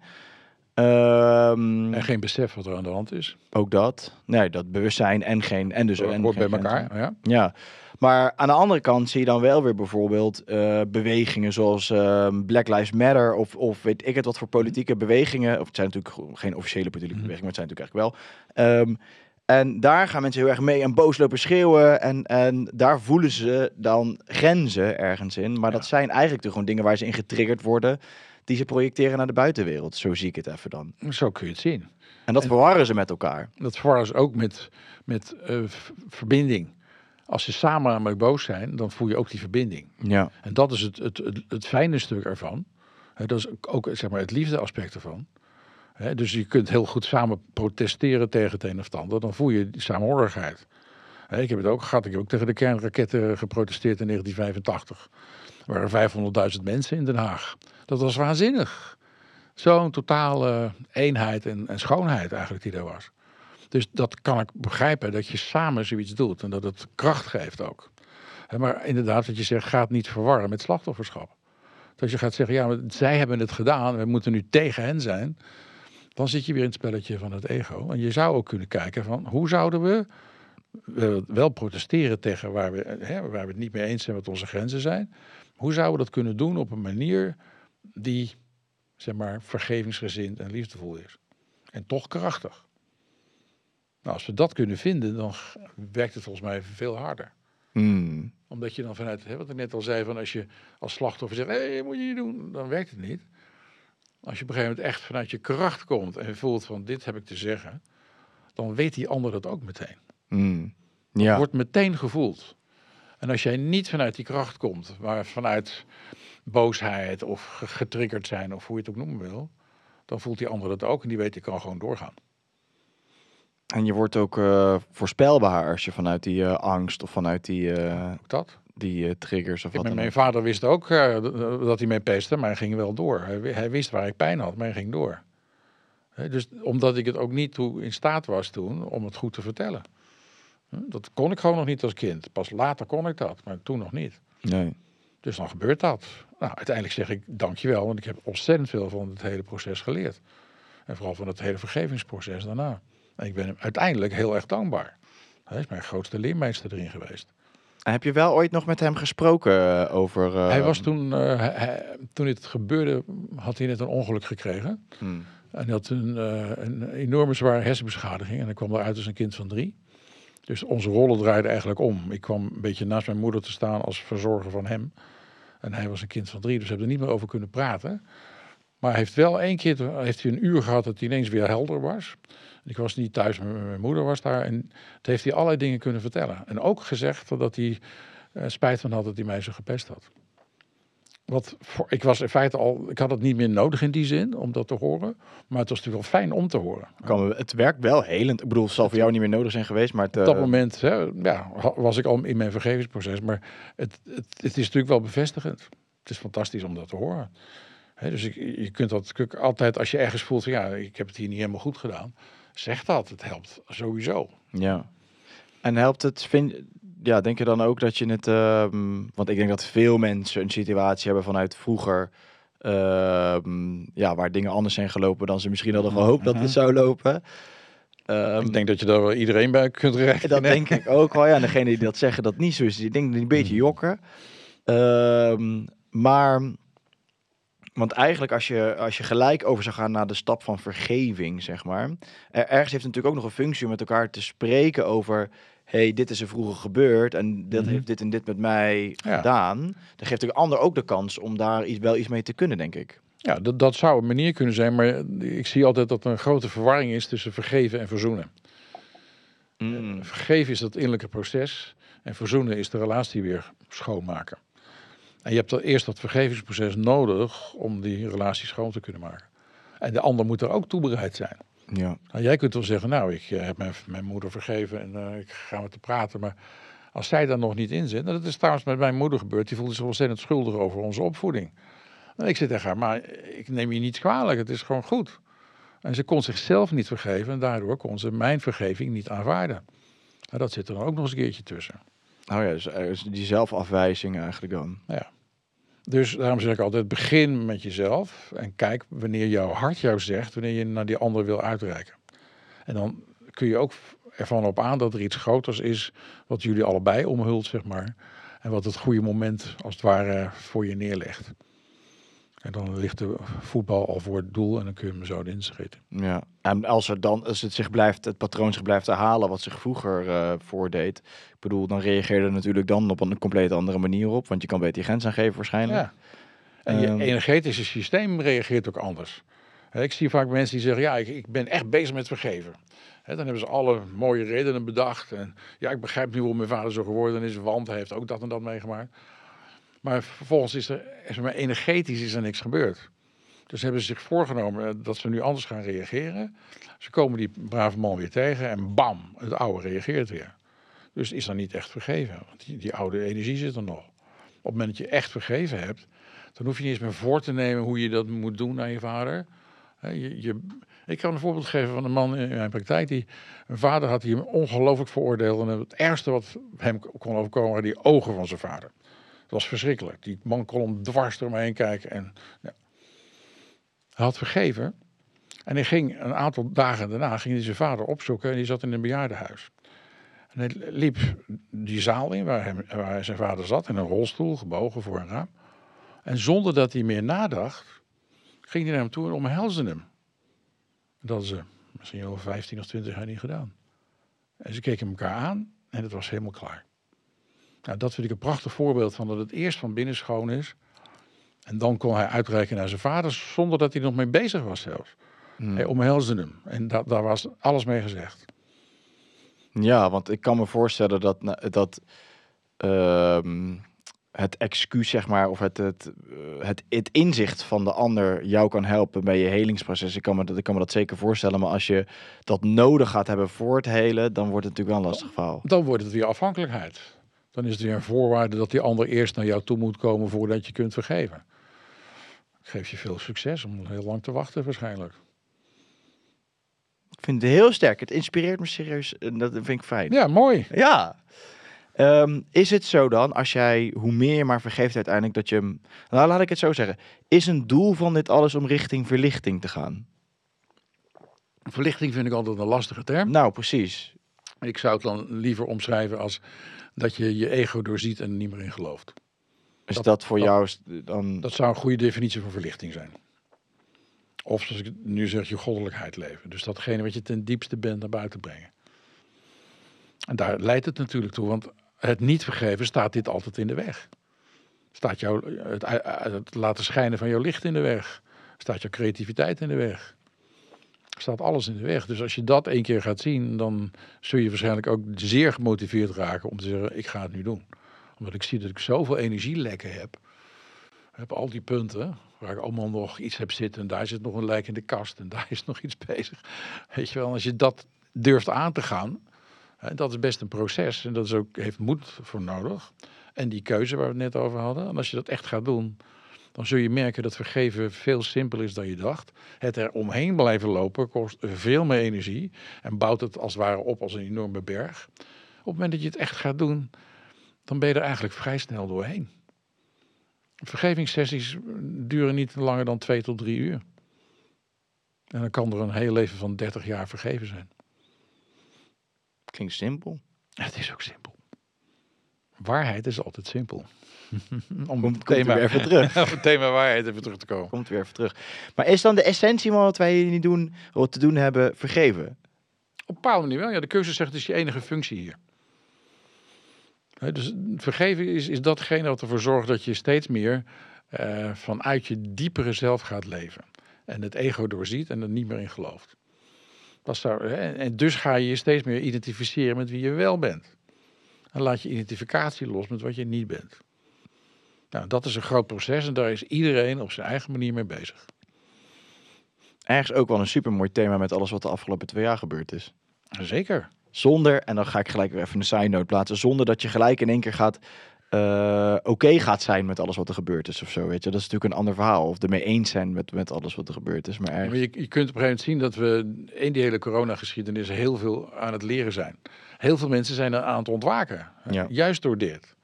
Zo, zo, zie ik het ook echt als, als, een, als, als, als een positief iets wat ons helpt om ja, dieper naar binnen te gaan. Hè, Daar gaat trouwens deze hele tijd over. We moeten naar binnen gaan, we kunnen het niet meer buiten doen. Dat heb je hier ook gedemonstreerd. Door precies dit te doen en ander soort podcast te gaan opnemen. Je gaat naar binnen toe, daar gaat het over.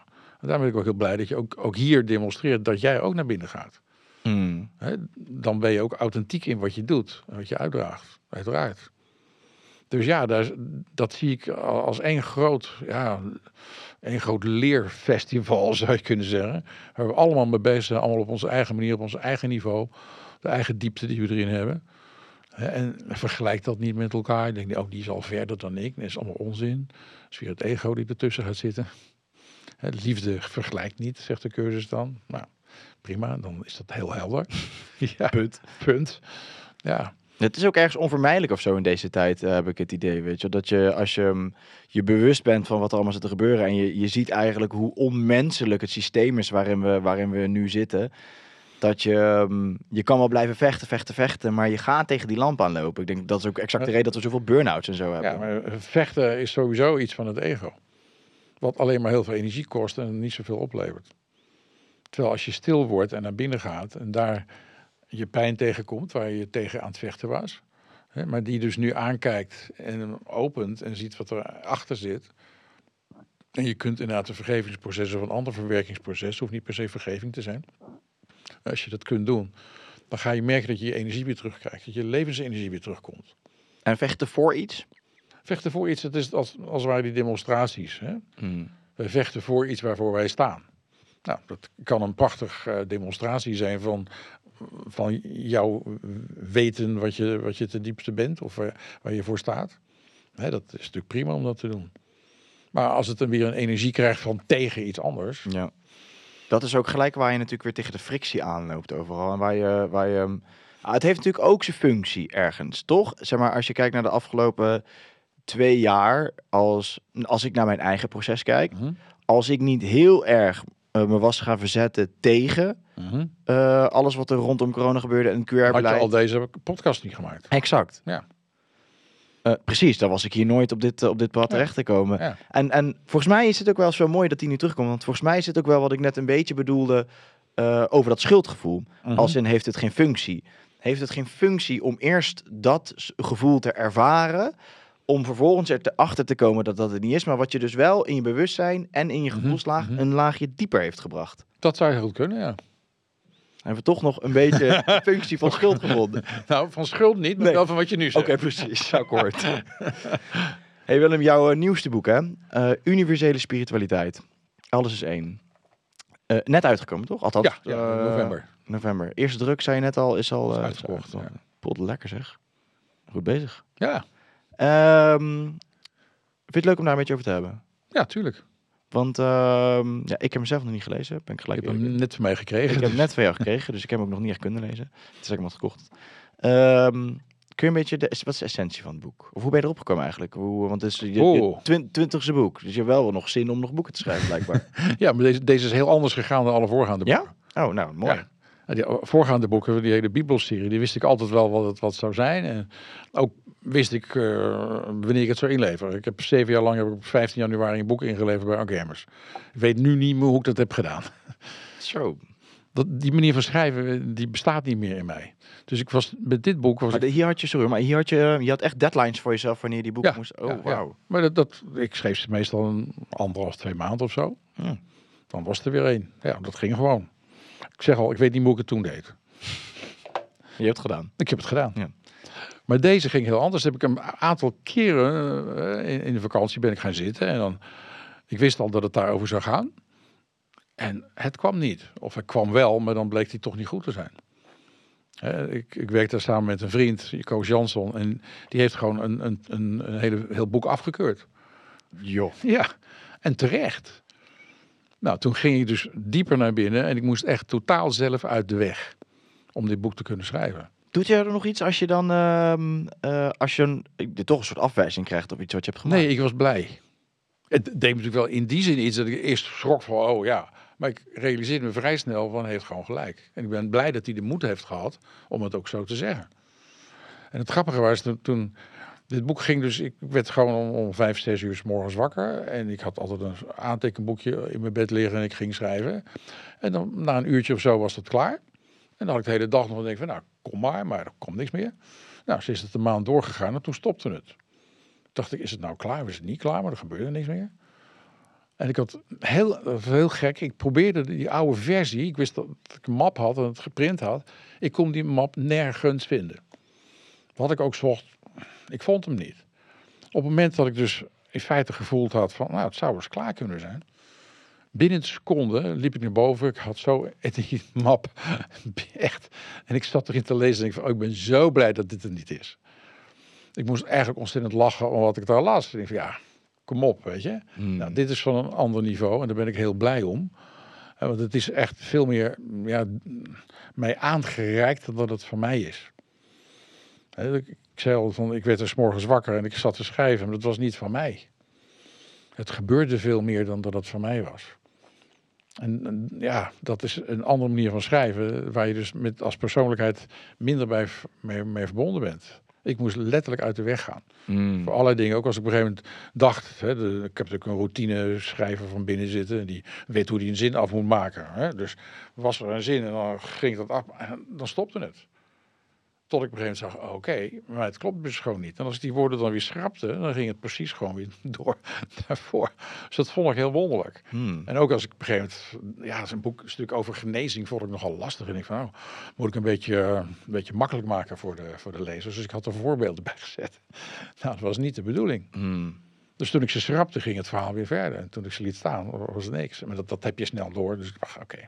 Eigenlijk wist ik het al toen ik ze aan het schrijven was dat het niet zou worden. Maar ik heb ze eerst opgeschreven. En dat is ook een stuk van het proces geweest om daar steeds helderder over te worden. Wat klopt er en wat klopt er niet?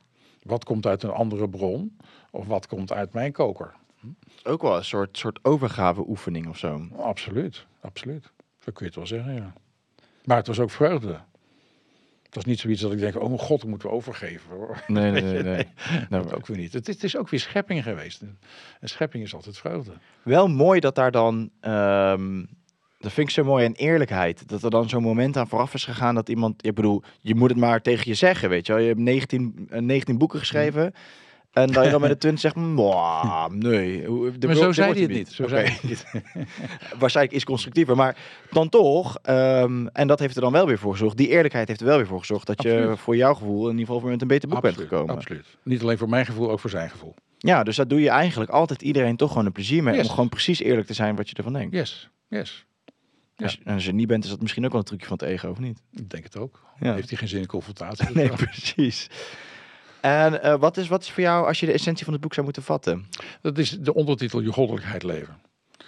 En dat gaat dwars tegen alle dingen van het ego in natuurlijk. Het ego kan niet goddelijk zijn. Dat kan niet. Hè? Dus het zijn twee dingen die elkaar wederzijds uitsluiten. En dus je goddelijkheid leven betekent dat je veel dieper gaat voelen en weten wie je bent. Omdat je namelijk al die goddelijke eigenschappen hebt. En door die te leven en door die te geven, zie je pas dat je ze in je hebt. Dat is ook, ook een principe uit de cursus in wonderen. Hè? Geven en ontvangen zijn een waarheid één. Dus door te geven weet je pas wat je ontvangen hebt. Dus als je liefde geeft, weet je pas dat je liefde bent. Voor die tijd weet je dat niet. Nou, dat is een, een heel belangrijk principe, wat dus ook in het boekje zit. Van wees vrijgevig. Hè? Eh, laat al je talenten schijnen. Laat datgene zien wat je ten diepste bent. Eh, leef je missie, hoort er ook bij. Maar die goddelijkheid is echt, ja, is, het is voor ons ego niet te bevatten. En die wil dat helemaal niet. Die zegt, doe maar gewoon, doe je gek genoeg. Hè, zo. Die wil het onderhouden. Het ego kan onze grootheid ook niet zien. Die kan het klein maken of grootheidswaan ervan maken, heel erg oppompen. Tot kijk mij is, en dat is het ook niet. En daartussenin ligt die grootheid. Dat is een dunne draad. Maar daar gaat wel je goddelijkheid over. Je goddelijkheid en je grootheid zijn in feite één, hetzelfde. Nou, als je dat gaat leven, gaat je hele leven anders worden.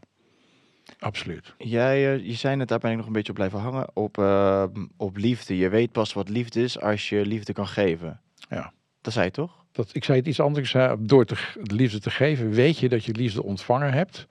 En dus ook weet dat je liefde bent. En als je daar dan zelfliefde in zet, is het, want Is heel veel mensen ervaren natuurlijk geen zelfliefde.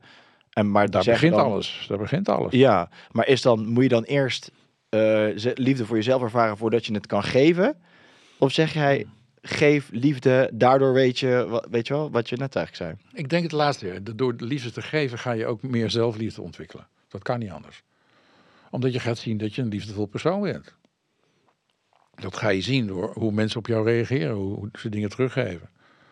Dan weet je, oké, dat, dat, dat ging goed daar. Of, eh, dat, dus dat krijg je terug. Dus dat kan helpen om je zelfbeeld van, van het ego ongedaan te maken. Het zelfbeeld van hou mij maar klein en, en doe maar gewoon, doe je gek genoeg. En ik ben geen liefde waard en al die dingen meer, al die zelfbeelden. Door dit te gaan doen, verdampen eigenlijk die zelfbeelden. Je kunt ze niet meer geloven. Als je merkt dat mensen weer van jou houden en dat teruggeven, kun je dan nog blijven geloven in ik ben geen liefde waard?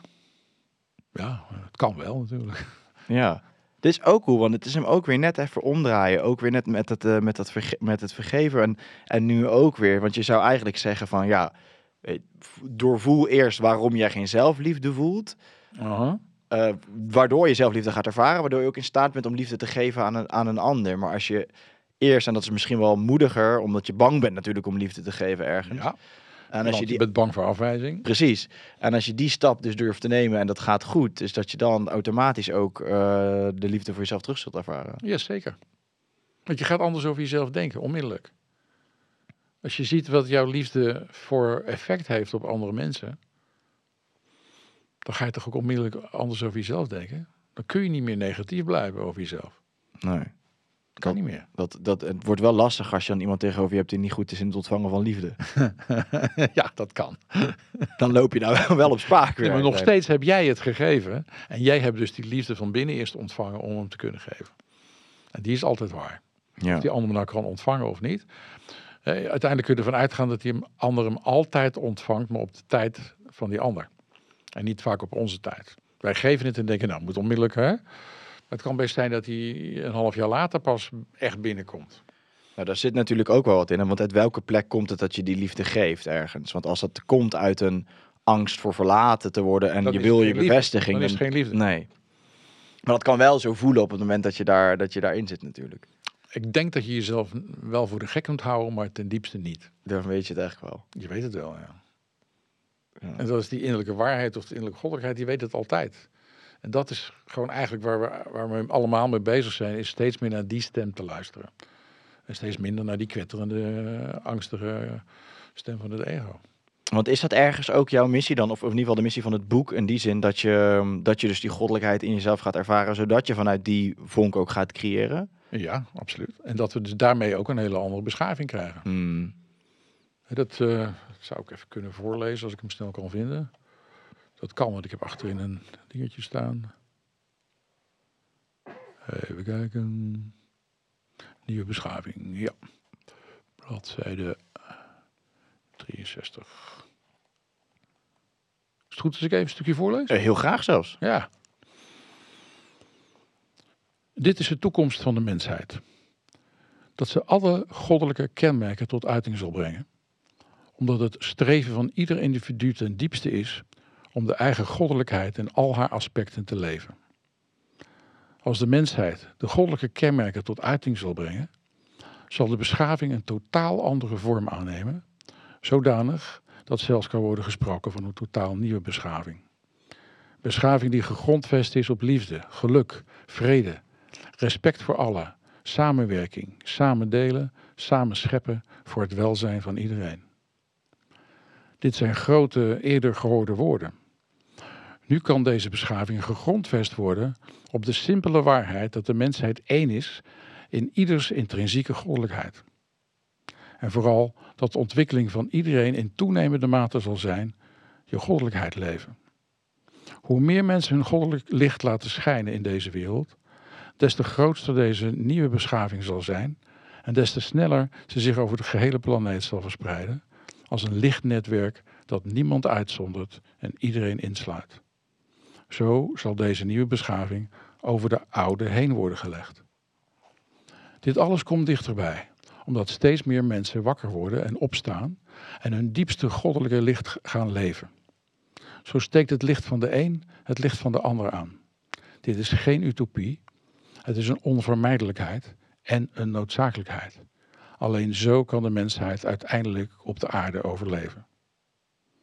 Om deze nieuwe beschaving tot stand te brengen, is het goed om deze visie in je bewustzijn te houden als een waarheid die zich al aan het manifesteren is. Prachtig. Spreek je je eigen boeken in voor luisterboek ook, of niet? Ik heb het uh, vergevingsboek wel ingesproken, deze nog niet. Ik Maar moet zeggen, dat doe je, doe je heel goed. Ehm, maar prachtig vind ik dit. Eh, het, het voelt zo waar. En ehm, ja, ook wel de essentie of zo van de tijd waarin we, waarin Ja. we leven. Dat we het nu Ja. gewoon volgens mij voor het eerst echt anders kunnen doen. dat kunnen we. Ja, toch? Het is nu erop of eronder, zeg ik wel. Maar dat, ja. En ik, ik, ik nodig iedereen uit om aan de kant van de liefde te blijven staan. En je niet te laten meesleuren door alle verhalen die in de media eronder doen, waarover ook. die vaak alleen maar ons nog meer angstig maken, ons in een depressieve straal naar beneden brengen. Blijf aan de kant van de liefde staan. Dat is waar we thuis horen. En daar doe je dus ook je innerlijke werk om alles op te ruimen wat die liefde in de weg staat. Mm. En als we dat dus steeds meer gaan doen, dan krijg je dus wat geen utopie is, waar ik echt in geloof dat het kan gebeuren. Dat we steeds meer vanuit liefde gaan leven en elkaar op dat niveau gaan ontmoeten. Mm. Hoe Als de mensheid één is, waarom zou je nog oorlog voeren? Nee, ja, helemaal eens.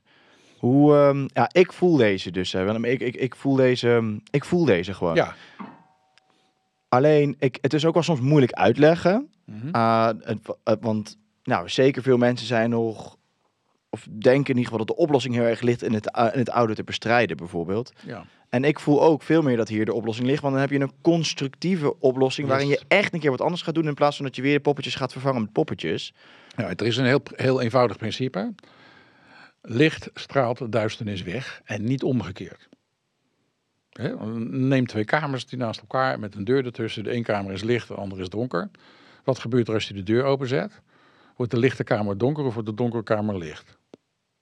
Ja, ja, De donkere kamer wordt licht. ja, natuurlijk. Precies. Dus het heeft geen zin om het donker te gaan bestrijden. Want dan creëer je in feite meer van dat. Het heeft wel zin om de deur open te zetten en de licht op te laten schijnen. Met andere woorden, met liefde te reageren. Met licht te reageren. En dat is de manier waarop het verdwijnt. Duisternis kan niet meer bestaan waar licht is. Zoals een illusie niet meer kan bestaan waar waarheid is. Of dat schuld niet meer kan bestaan waar onschuld is. Nou, dat zijn in feite helende principes genezende principes. En daar kunnen we mee aan het werk. Gewoon heel actief en eh, gewoon heel concreet. Maar dus- daarmee zeg je wel, eh, uiteindelijk toch, wees je bewust van het duister. Of niet? Ja, maar niet zodanig dat je erin moet gaan. Je neemt het waar, maar je hoeft het niet helemaal te analyseren, er helemaal in te gaan, te kijken hoe is het nou gekomen, hoe zit het in elkaar enzovoort. Dan ben je gewoon eigenlijk dat aan het verstevigen. Het is hetzelfde als met je eigen ego. Als je dat gaat analyseren, schiet het ook niet op. De cursus heeft een hele mooie zin. Nog nooit is iemand door het, na- naar het licht gekomen door het duister te analyseren. Dat kun je eeuwig blijven doen. De psychoanalyse is er rijk van geworden. Maar het werkt niet. Je hebt uiteindelijk de keuze te maken van ga ik het duister analyseren en nog meer duister creëren. Of ga ik aan de kant van de licht en de liefde staan. En daarmee schijn ik hè, het duister eenvoudig weer weg. Door licht te stralen kan het duister niet meer in je omgeving bestaan. Zelfs dat niet. Nee. Al en dat doe ik- jij ook in, in jouw podcast. Ja, alleen voel ik wel ook dat mijn analyse van het duister er wel heel erg bij eh, geholpen heeft. Om het eerst te kunnen begrijpen, om vervolgens de noodzaak te zien van de weg naar binnen Ja, te nemen. dat, dat, is jouw, dat is jouw proces geweest. Maar je hebt het nu niet meer nodig. Nee. Want je bent nu al die weg naar binnen gegaan. Ja, al vind ik het nog steeds wel heel interessant. Ja, maar op een gegeven moment verlies je ook daar je interesse in. Hè, ik, het ego is interessant, maar op een gegeven moment verlies je gewoon je interesse in het ego.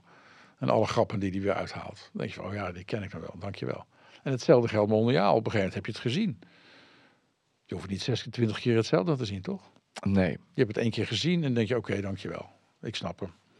Prima. Dus in jouw proces zijn die stappen absoluut belangrijk geweest. En je hebt daar heel veel mensen mee geholpen. Hè, laten we dat ook even zeggen. En daarmee, doordat jij nu ook weer een stap zet, met andere dingen bezig bent, help je ook weer heel veel mensen. Ja. Want jij gaat naar een nieuw niveau toe en je neemt dus al jouw volgers en alle mensen die jou, hè, jouw podcast volgen, neem je ook weer mee. Ja. En dat is misschien wel een groot stuk van, jou, van jouw missie hier op dit moment. Hmm. Ja, die voel ik ook. En die, eh, ergens voel ik die ook wel. In het klein kan je dat natuurlijk. Dat jouw proces is eigenlijk gewoon als je met ontwikkeling bezig bent. Is dat eigenlijk het enige wat je echt hoeft te doen? Zeg maar je, Yes. jezelf ontwikkelen en deel dat met de mensen om je heen. Ja. En dat wordt een soort olievlek die je dan Exact. gebruikt. Met, met het delen be- bedoel ik dan vooral straal het uit. Ga niet lopen prediken of zo. Dat deden we vroeger, we gingen mensen bekeren en zo. Dat betekent eigenlijk dat je tegen ze zegt, je bent niet goed, ik weet beter hoe het moet. Ja. Hè, dus in feite is het een aanval. En dat doen we dus niet meer. Dat is echt een manier van het verleden. Heb ik hier ook ergens eventjes en passant ingezet. Het gaat nu veel meer over uitstralen wie je ten diepste bent. Je laat je licht schijnen Voorleven eigenlijk. voor het leven. En mensen die er gevoelig voor zijn, die pakken het op. Zeggen, hey, wat is met jou gebeurd? Vertel eens. Hm? Nou, en die komen naar je toe. Die trek je vanzelf aan. Omdat jij dit uitstraalt. Hè? De wet van uitstraling en aantrekking gaat hier dan werken. Doordat jij veranderd bent, komen er ook andere mensen naar je toe. Ja, essentie. Essentie. Als je vanuit essentie leeft, komt er essentie naar je toe. Prachtig. ik zit te denken of ik het nog eventjes met jou over die uh, Nagamadi geschriften wil hebben. Oh, kijk maar, zeg maar. Ja, ik vind het wel leuk eigenlijk. Want ja, weet je waarom? Omdat, uh, nou, die, ze zijn in deze podcast best wel vaak voorbij gekomen ook. Mm -hmm. uh, David ja. Icke heeft het er vaker over gehad. Ja. Uh, Marcel Messing heeft het er vaak over gehad natuurlijk. Dus ik dacht, nou, jij hebt hem vertaald. Rob Bridgman heeft erover gehad. Rob Bridgman heeft, er, heeft, er, heeft, er, ja, die heeft het inderdaad ook over gehad. Ja, ja die heeft het zelfs in zijn boek nog opgenomen. Oh ja. Ja. Um, dus ik dacht, nou, jij hebt het boek vertaald. Dus het is eigenlijk. Samen met Jacob Slavenburg. Hè? Dat is gewoon Jacob anders een, een, een, werk van vele jaren. Dat kun je niet in je eentje. Net zo min als dit. kun je ook niet in je eentje. Mooi, daar hebben we die credits er gelijk even bij genoemd. Tuurlijk. um, maar ik dacht misschien toch wel mooi om het er nog even over te hebben. Omdat het zo vaak toch tussen neus en lippen voorbij gekomen is. En zeker bij Marcel ook zonder dat er heel diep op in te gaan, maar wel vaak genoemd. Dus ik denk, nou, laten we dan toch even bij soort van uh, bijna de bron. Uh, een laagje niet van de bron af. Maar, ik wou net zeggen, uh, ik ben niet de bron. een laagje van de bron. Uh, om daar eens eventjes over die tekst te hebben. Ja, wat, wat wil je vragen? Nou, zo, kun je eens uitleggen wat het is eigenlijk? Het zijn gnostische teksten. En gnosis wil zeggen kennis van het zelf. Dat gaat precies door waar we het net over hadden. Gnosis is dus kennis van het hart, kennis van binnen. En niet wetenschappelijke kennis van buiten. Hm? Dat kun je ja, wetenschap noemen, maar dit is wetenschap van binnen. Hm? Dus daar gaat de, de, hele gnostiek over. Als je jezelf kent, ken je het al. Is een, is een formule die in veel van deze geschriften voorkomen. Met andere woorden, je wordt weer naar binnen gewezen. Als je jezelf kent, dan ken je dus het goddelijke in jou en daarmee het goddelijke overal. Dat is één. He, dus in feite heb ik niks nieuws geschreven. dat is het mogen duidelijk zijn. Maar het, het mooie is dit, is, dit zijn geschriften van 2000 jaar oud. En daar staat het al in.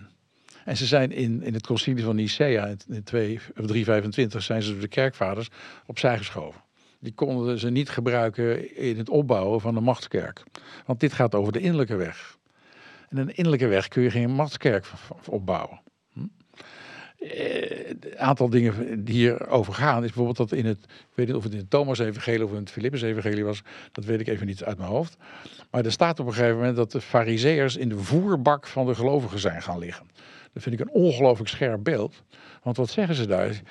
Je kunt dus niet zelf rechtstreeks het goddelijke eten, voeden. Want er ligt een fariseer of een schriftgeleerde of een priester of een rabbi of een imam ligt daarin. Alleen via hen kun je daartoe komen. Nou, dat is, de gnostiek geeft altijd gezegd, dat is niet zo. Je kunt rechtstreeks het goddelijke benaderen. Nou, dat is in feite een mystieke weg, zo kun je het ook zeggen. In de islam is de soefisme er ook uitgegooid met precies hetzelfde. Dit was ook een innerlijke weg. Dus eh, ik vind het echt een historische vergissing in het christendom dat we de gnostiek eruit hebben gegooid. Omdat we daarmee die innerlijke weg zijn kwijtgeraakt.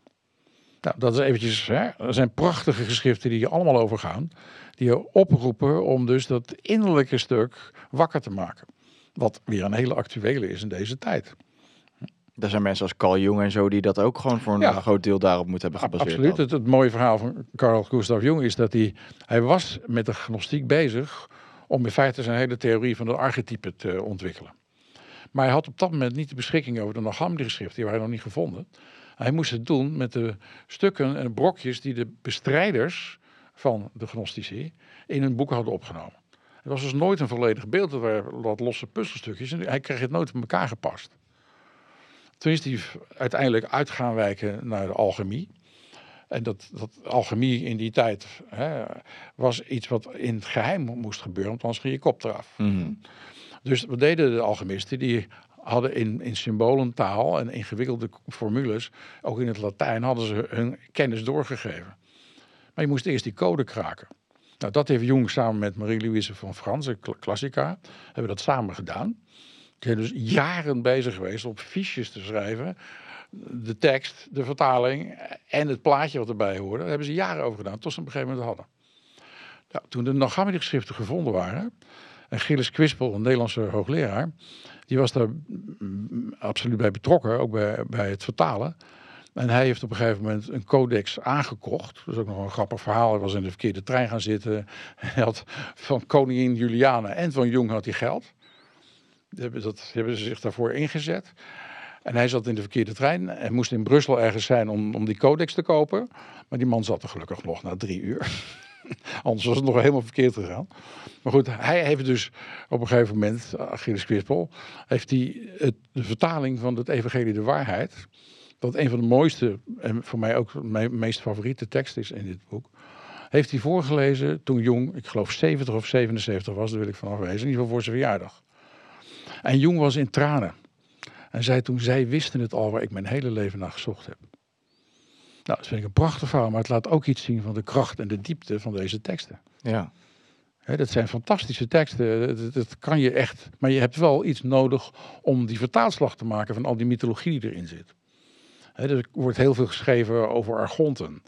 Dat zijn de, de, de heersers van een bepaalde eon of een bepaald eh, hemelsfeer. En, en dat is in feite weer iets wat over jouw innerlijk gaat. Je kunt zeggen het is buiten mij. Nee, het is in jou. In het Corpus Hermeticum, wat een vergelijkbare teksten is als hier, daar staat een heel mooie hemelreis van de ziel. En wat gebeurt daar? De ziel is na de dood, hè, die stijgt op en die komt bij de eerste hemelsfeer uit. Daar staat een poortwachter. En dat kun je ook een argont noemen. En die vraagt alleen maar één ding. Wat is er van mij nog in jou? Met andere woorden, heb jij je helemaal kunnen zuiveren, ja of nee? Als je niet hebt kunnen zuiveren, dan moet je weer terug. Als je wel hebt kunnen zuiveren, ga je door. Dan kom je bij de volgende poortwachter, volgende argont, van een volgend ja, eon, volgend lichtsfeer. En dan gebeurt weer hetzelfde. Is er nog iets van mij in jou? Ben je gezuiverd? Of heb je nog innerlijk werk te doen? Nou, dat vind ik een prachtig symbool. Maar je moet het wel als symbool zien. En je kunt het niet letterlijk, net als het oude verhaal, kun je niet letterlijk nemen. Dat kun je hier ook niet. Je hebt dus zo'n vertaalslag te maken. Nou, dat, daar heb je wat kennis voor nodig over de gnostiek. Nou, je, we hebben natuurlijk inleidingen geschreven bij al die geschriften, een algemene inleiding, dat je een beetje een beeld krijgt van waar het over gaat. He, we zijn allemaal vertaald en soms was er dus, ja, dat kun je hier ook al zien, was het helemaal kapot. Mm. dat is ook nog een heel mooi verhaal hoe het gevonden is door een boer die uh, teelaarde aan het zoeken was, dus uh, mest. En die stuitte met zijn schep op een kruik.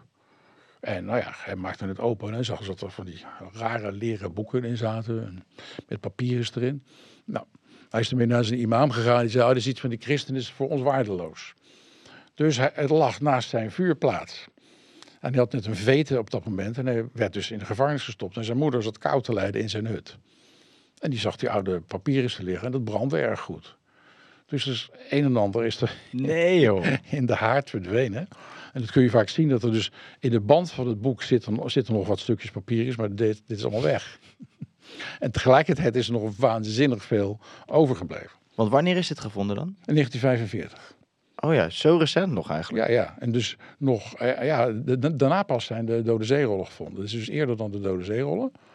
En het grappige is, ze hebben het ook de Berlijnse Codex erbij gestopt. Er was een andere codex. Een codex is dus gewoon een, een leergebonden boek hè, met papieren. Dat is een codex was er eentje al gevonden in 18 zoveel in Berlijn aangekocht. En die stond daar nog. Nooit had iemand er iets mee gedaan. En toen dit 60 jaar later ineens naar buiten kwam, dachten ze van, hé, hey, we hebben ook zo'n ding staan. en die zijn het gaan bekijken. En daar zat bijvoorbeeld onder andere het evangelie van Maria Magdalena in. Oh ja. Wat een waanzinnige tekst is ook. Dus je krijgt ook nog een hele andere blik op het, het beginnende christendom. Nou ja, en hoe, hoe kijk jij daarnaar dan, naar, dat, eh, naar het beginnende christendom en überhaupt religie eigenlijk? Want als, je, mm, als, als dit voor jou zo bijna heilig is... het is voor eh, mij niet heilig, het is wel een, een boek wat veel inzicht heeft gegeven. Mm. Maar als het je veel inzicht geeft en je, en je zegt zelf dat het zonde is eigenlijk dat uit het christendom verdwenen is... Ja. Want, want hoe, zie, hoe zie je de rol van, van de religie dan in, in deze tijd en eigenlijk de afgelopen decennia? Oh, uh, hoe, hoe lang heb je nog? We hebben nog even voor. nee, wat, wat ik van religie zie is dat ze heel vaak het ego zijn gaan dienen. Ik schrijf ook in mijn boekje dat het ego in alle religies is binnengedrongen. En daar dingen ondersteboven gegooid heeft.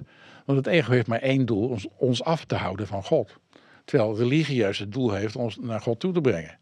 Nou, waar moet het ego dus zijn trucs gaan uithalen? Precies daar. Dat heeft hij ook onder andere gedaan door, daar heeft Jacob Slaver een prachtig boek over geschreven, Valsheid in Geschriften, waar hij laat zien hoe dus alle bijbelteksten, hè, er is A-selectie gepleegd, er is vervalsing gepleegd, zijn zinnen aan toegevoegd die er niet in stonden, dingen weggelaten, verkeerde vertalingen, you name it. Dus daar heeft het ego zijn, zijn splijtswam functie weer prachtig vervult. Dus zo zie ik vaak religies. Natuurlijk is er ook een ander stuk in religie, waar mensen wel vanuit hun hart gaan kijken en waar gaat het ten diepste over. Die zijn er altijd geweest. Er zijn altijd ook mystici geweest die die innerlijke weg naar God hebben gezocht. Altijd, in elke religie. Dus dat is er ook. Maar in de geformaliseerde religies, datgene wat op een gegeven moment in dogma's en in heilige boeken is vastgelegd, daar vooral zie je dat het ego bezig is geweest. Ja, en dat, daarom is het zo mooi van dit. Dit heeft 1600 jaar in een kruik gelegen en er is nooit iemand aangekomen. Terwijl de teksten in de Bijbel zijn al die 2000 jaar zijn steeds aangepast. En dit is een soort tijdscapsule hm, die er al die tijd gelegen heeft. En het prachtige is dat wij nu eraan toe zijn met ons bewustzijn om dit te ontvangen. He, daarom die Berlijnse codex stond niet voor niets op de kast. Want niemand begreep het. En op een gegeven moment is ons bewustzijn verder en dan snappen we wel waar het over gaat. En dan kunnen we het pas echt ontvangen. Wat, wat vet eigenlijk ook, dat zo'n jong, voordat hij überhaupt dit boek ooit heeft kunnen lezen, weet je wel, dat hij al zo ver op zijn tijd vooruit was, Ja, dat hij ja, dat ja, soort dingen al, eh, al zelf heeft uitgevogeld eigenlijk. Absoluut. We kunnen hem niet dankbaar genoeg zijn wat Nee. hij daar gedaan heeft. Echt geniaal. Ja, hij was een absoluut een genie. En ook een hele liefdevolle man, die, die gewoon ja, hard had voor waar hij mee bezig was. En dus ons echt heel veel aanreiking heeft gedaan. Eh, ook, ook de hele theorie over de individua- individuatie. Dus het is in feite waar we het de hele avond al over hebben. Van dat naar binnen gaan en je diepste zelf vinden. Dat is een individuatieproces. Daar heeft Jung ook alles over geschreven. Hmm. En dan met mandala's en hoe je dat centrum van zo'n cirkel, dat daarover gaat. Dus daar komt alles bij elkaar. Nou, in symbolentaal, maar in, ondertussen gebeurt het hier van binnen. Ja. Ja, ik vind ook, hij heeft mij zoveel dingen inzichtelijk gemaakt en, en begrijpelijk gemaakt ook over, over hoe dat in, in zijn werk gaat. Maar ook, weet je wel, ook in spiritualiteit is natuurlijk veel, eh, nou, liefde en licht, zeg maar, kan ook nogal misbruikt worden of zo, de term. Dat kan, je kunt alles misbruiken. Het ego kan overal weer een draai aan geven. Ja, want er wordt natuurlijk best wel veel, de, de duistere kant wordt sk- geskipt, maar dus ook in jezelf vaak. Ja, maar dat werkt niet. Nee, dat werkt niet. En, en dan vind ik dat zo'n zo'n jong, die, die schrijft dat ja, voor, zo goed op. En, en die heeft dat zoveel werk Ja, in gedaan. Dat, eh, dat, ja, dat, vind ik, dat, stuk wordt gewoon niet overgeslagen daar. Nee, nee en de- en de cursus slaat het ego ook niet over. Er zijn andere boeken die, die dan alleen maar over, over liefde en prachtig en leuk, maar dan sla je het ego over. En dat, ik zou wel eens kijken, dan ben je die trap op gaat gaan, of die ladder, maar je slaat het ego over. En op een gegeven moment, vroeg of laat, komt dat en dan donder je naar beneden. En ik dacht dat ik er al was. Nee, maar je was iets vergeten om mee naar boven te nemen en in het licht te zetten. Ja, als je duister meeneemt naar het licht, dan verdwijnt het. Je hebt dat wel te doen. Hmm. Zie je dat, ehm, dat daar grote stappen gemaakt worden op collectieve schaal? Ja. Ik ben vooral erg blij met jonge mensen. Bijvoorbeeld die, die Karsten van Asdonk, die hier, is geweest. Ik denk van ja, dat is er weer eentje. Die, die ziet waar het over gaat en die leeft zijn missie en draagt dat uit. Nou, zo ken ik er heel veel. En daar zit hoop voor, de, voor, voor ons als mensheid. Dat er steeds meer jonge mensen, eigenlijk oude zielen, incarneren om hier hun rol te vervullen. En ons allemaal te helpen, ons bewustzijn zeg maar, te laten optrillen naar een ander niveau. En daar gaat deze tijd over. Iedereen heeft, is daarvoor nodig. Iedereen is belangrijk erin. En iedereen heeft daar dus zijn eigen innerlijke werk te doen. Want dan raak je al die onzin van het ego kwijt en ga je stralen. En dan, ja, als je gaat stralen, dan steek je andere mensen aan. Ja. Dat kan niet anders. Ik zei het volgens mij twee podcasts geleden nog, eh, zei ik het van, zeg maar, als je echt dat, die weg bewandelt, en mensen noemen het zweverig, maar het is juist het, is juist het, het moedigste, maar een, het, misschien ook wel het zwaarste, maar, eh, maar zeker het moedigste wat je als, als mens kan doen. Want Ja, eh, de shit en het- die je tegenkomt onderweg. En het meest noodzakelijke in deze tijd. Ja. zeg ik er nog even bij. En het is zeker moedig. Dus we hebben hele moedige mensen nodig die het aandurven om, om in zichzelf te kijken en die omslag te maken. En dus op die manier wakker te worden. Te ontwaken voor, voor niet alleen de gekte in deze wereld. Dat je ziet, dit is, dit is niet waar. Het kan niet waar zijn. Hè? Maar dat je wel, ondanks dat je dat ziet, heel duidelijk blijft staan aan de kant van waar je je licht kunt laten schijnen. En daar heeft iedereen zijn eigen plek voor. Het is geen goed of, of minder goed, is geen, geen gradatie in of zo. Eh, licht is licht, punt. Liefde is liefde, punt. Water is water. Hm? En of het nou een druppelende kraan is of een rivier, ook dat maakt niet uit. Het is hetzelfde. En dat is waar we nu voor staan als mensheid. En daarom ben ik ook heel blij om om, om, om jou hierin te volgen, dat je dit soort ja, dingen steeds weer opnieuw onder de aandacht brengt van mensen. Ja, nou, en ik ben heel blij, want ik ga nu met, ja, we hebben natuurlijk een nieuw seizoen in de studio. En ik ga er van alles en nog wat aan gesprekken doen. En ik heb er natuurlijk twee gehad. En, en eh, ik ga van alles doen. En ik ben, ja, dit is weer de eerste soort van spirituele die ik, eh, Mhm. die ik heb gedaan. En ik ga het lekker afwisselen, maar ik, eh, ik ben er super blij mee, want dit voelt voor mij eh, als heel waar. Ja. En, Volg eh, je waarheid. ja, toch? Ja, En ehm, ja, wat we net zeggen, het is eigenlijk het moedigste wat je kan doen. En, ehm, en hopelijk heeft iedereen er moed voor. nou ja, je kunt elkaar helpen hè, om moedig te zijn. Als iemand die stappen wil zetten en hij voelt, oeh, ik ben bang voor de afwijzing die ik krijg. Steun elkaar erin en laat zien dat die afwijzing uiteindelijk jou niet kan tegenhouden. Want vaak, wat, wat is afwijzing? Iemand ziet niet wie jij werkelijk bent. En reageert op iets wat je niet bent. Nou, daar kun je van zeggen, oké, dit ben ik niet eens. Dus als dat afgewezen wordt, is het niet eens erg. Uiteindelijk begint het bij de keuze. Toch? Yes, yes. En die kan iedereen maken. Die kan iedereen maken. Iedereen.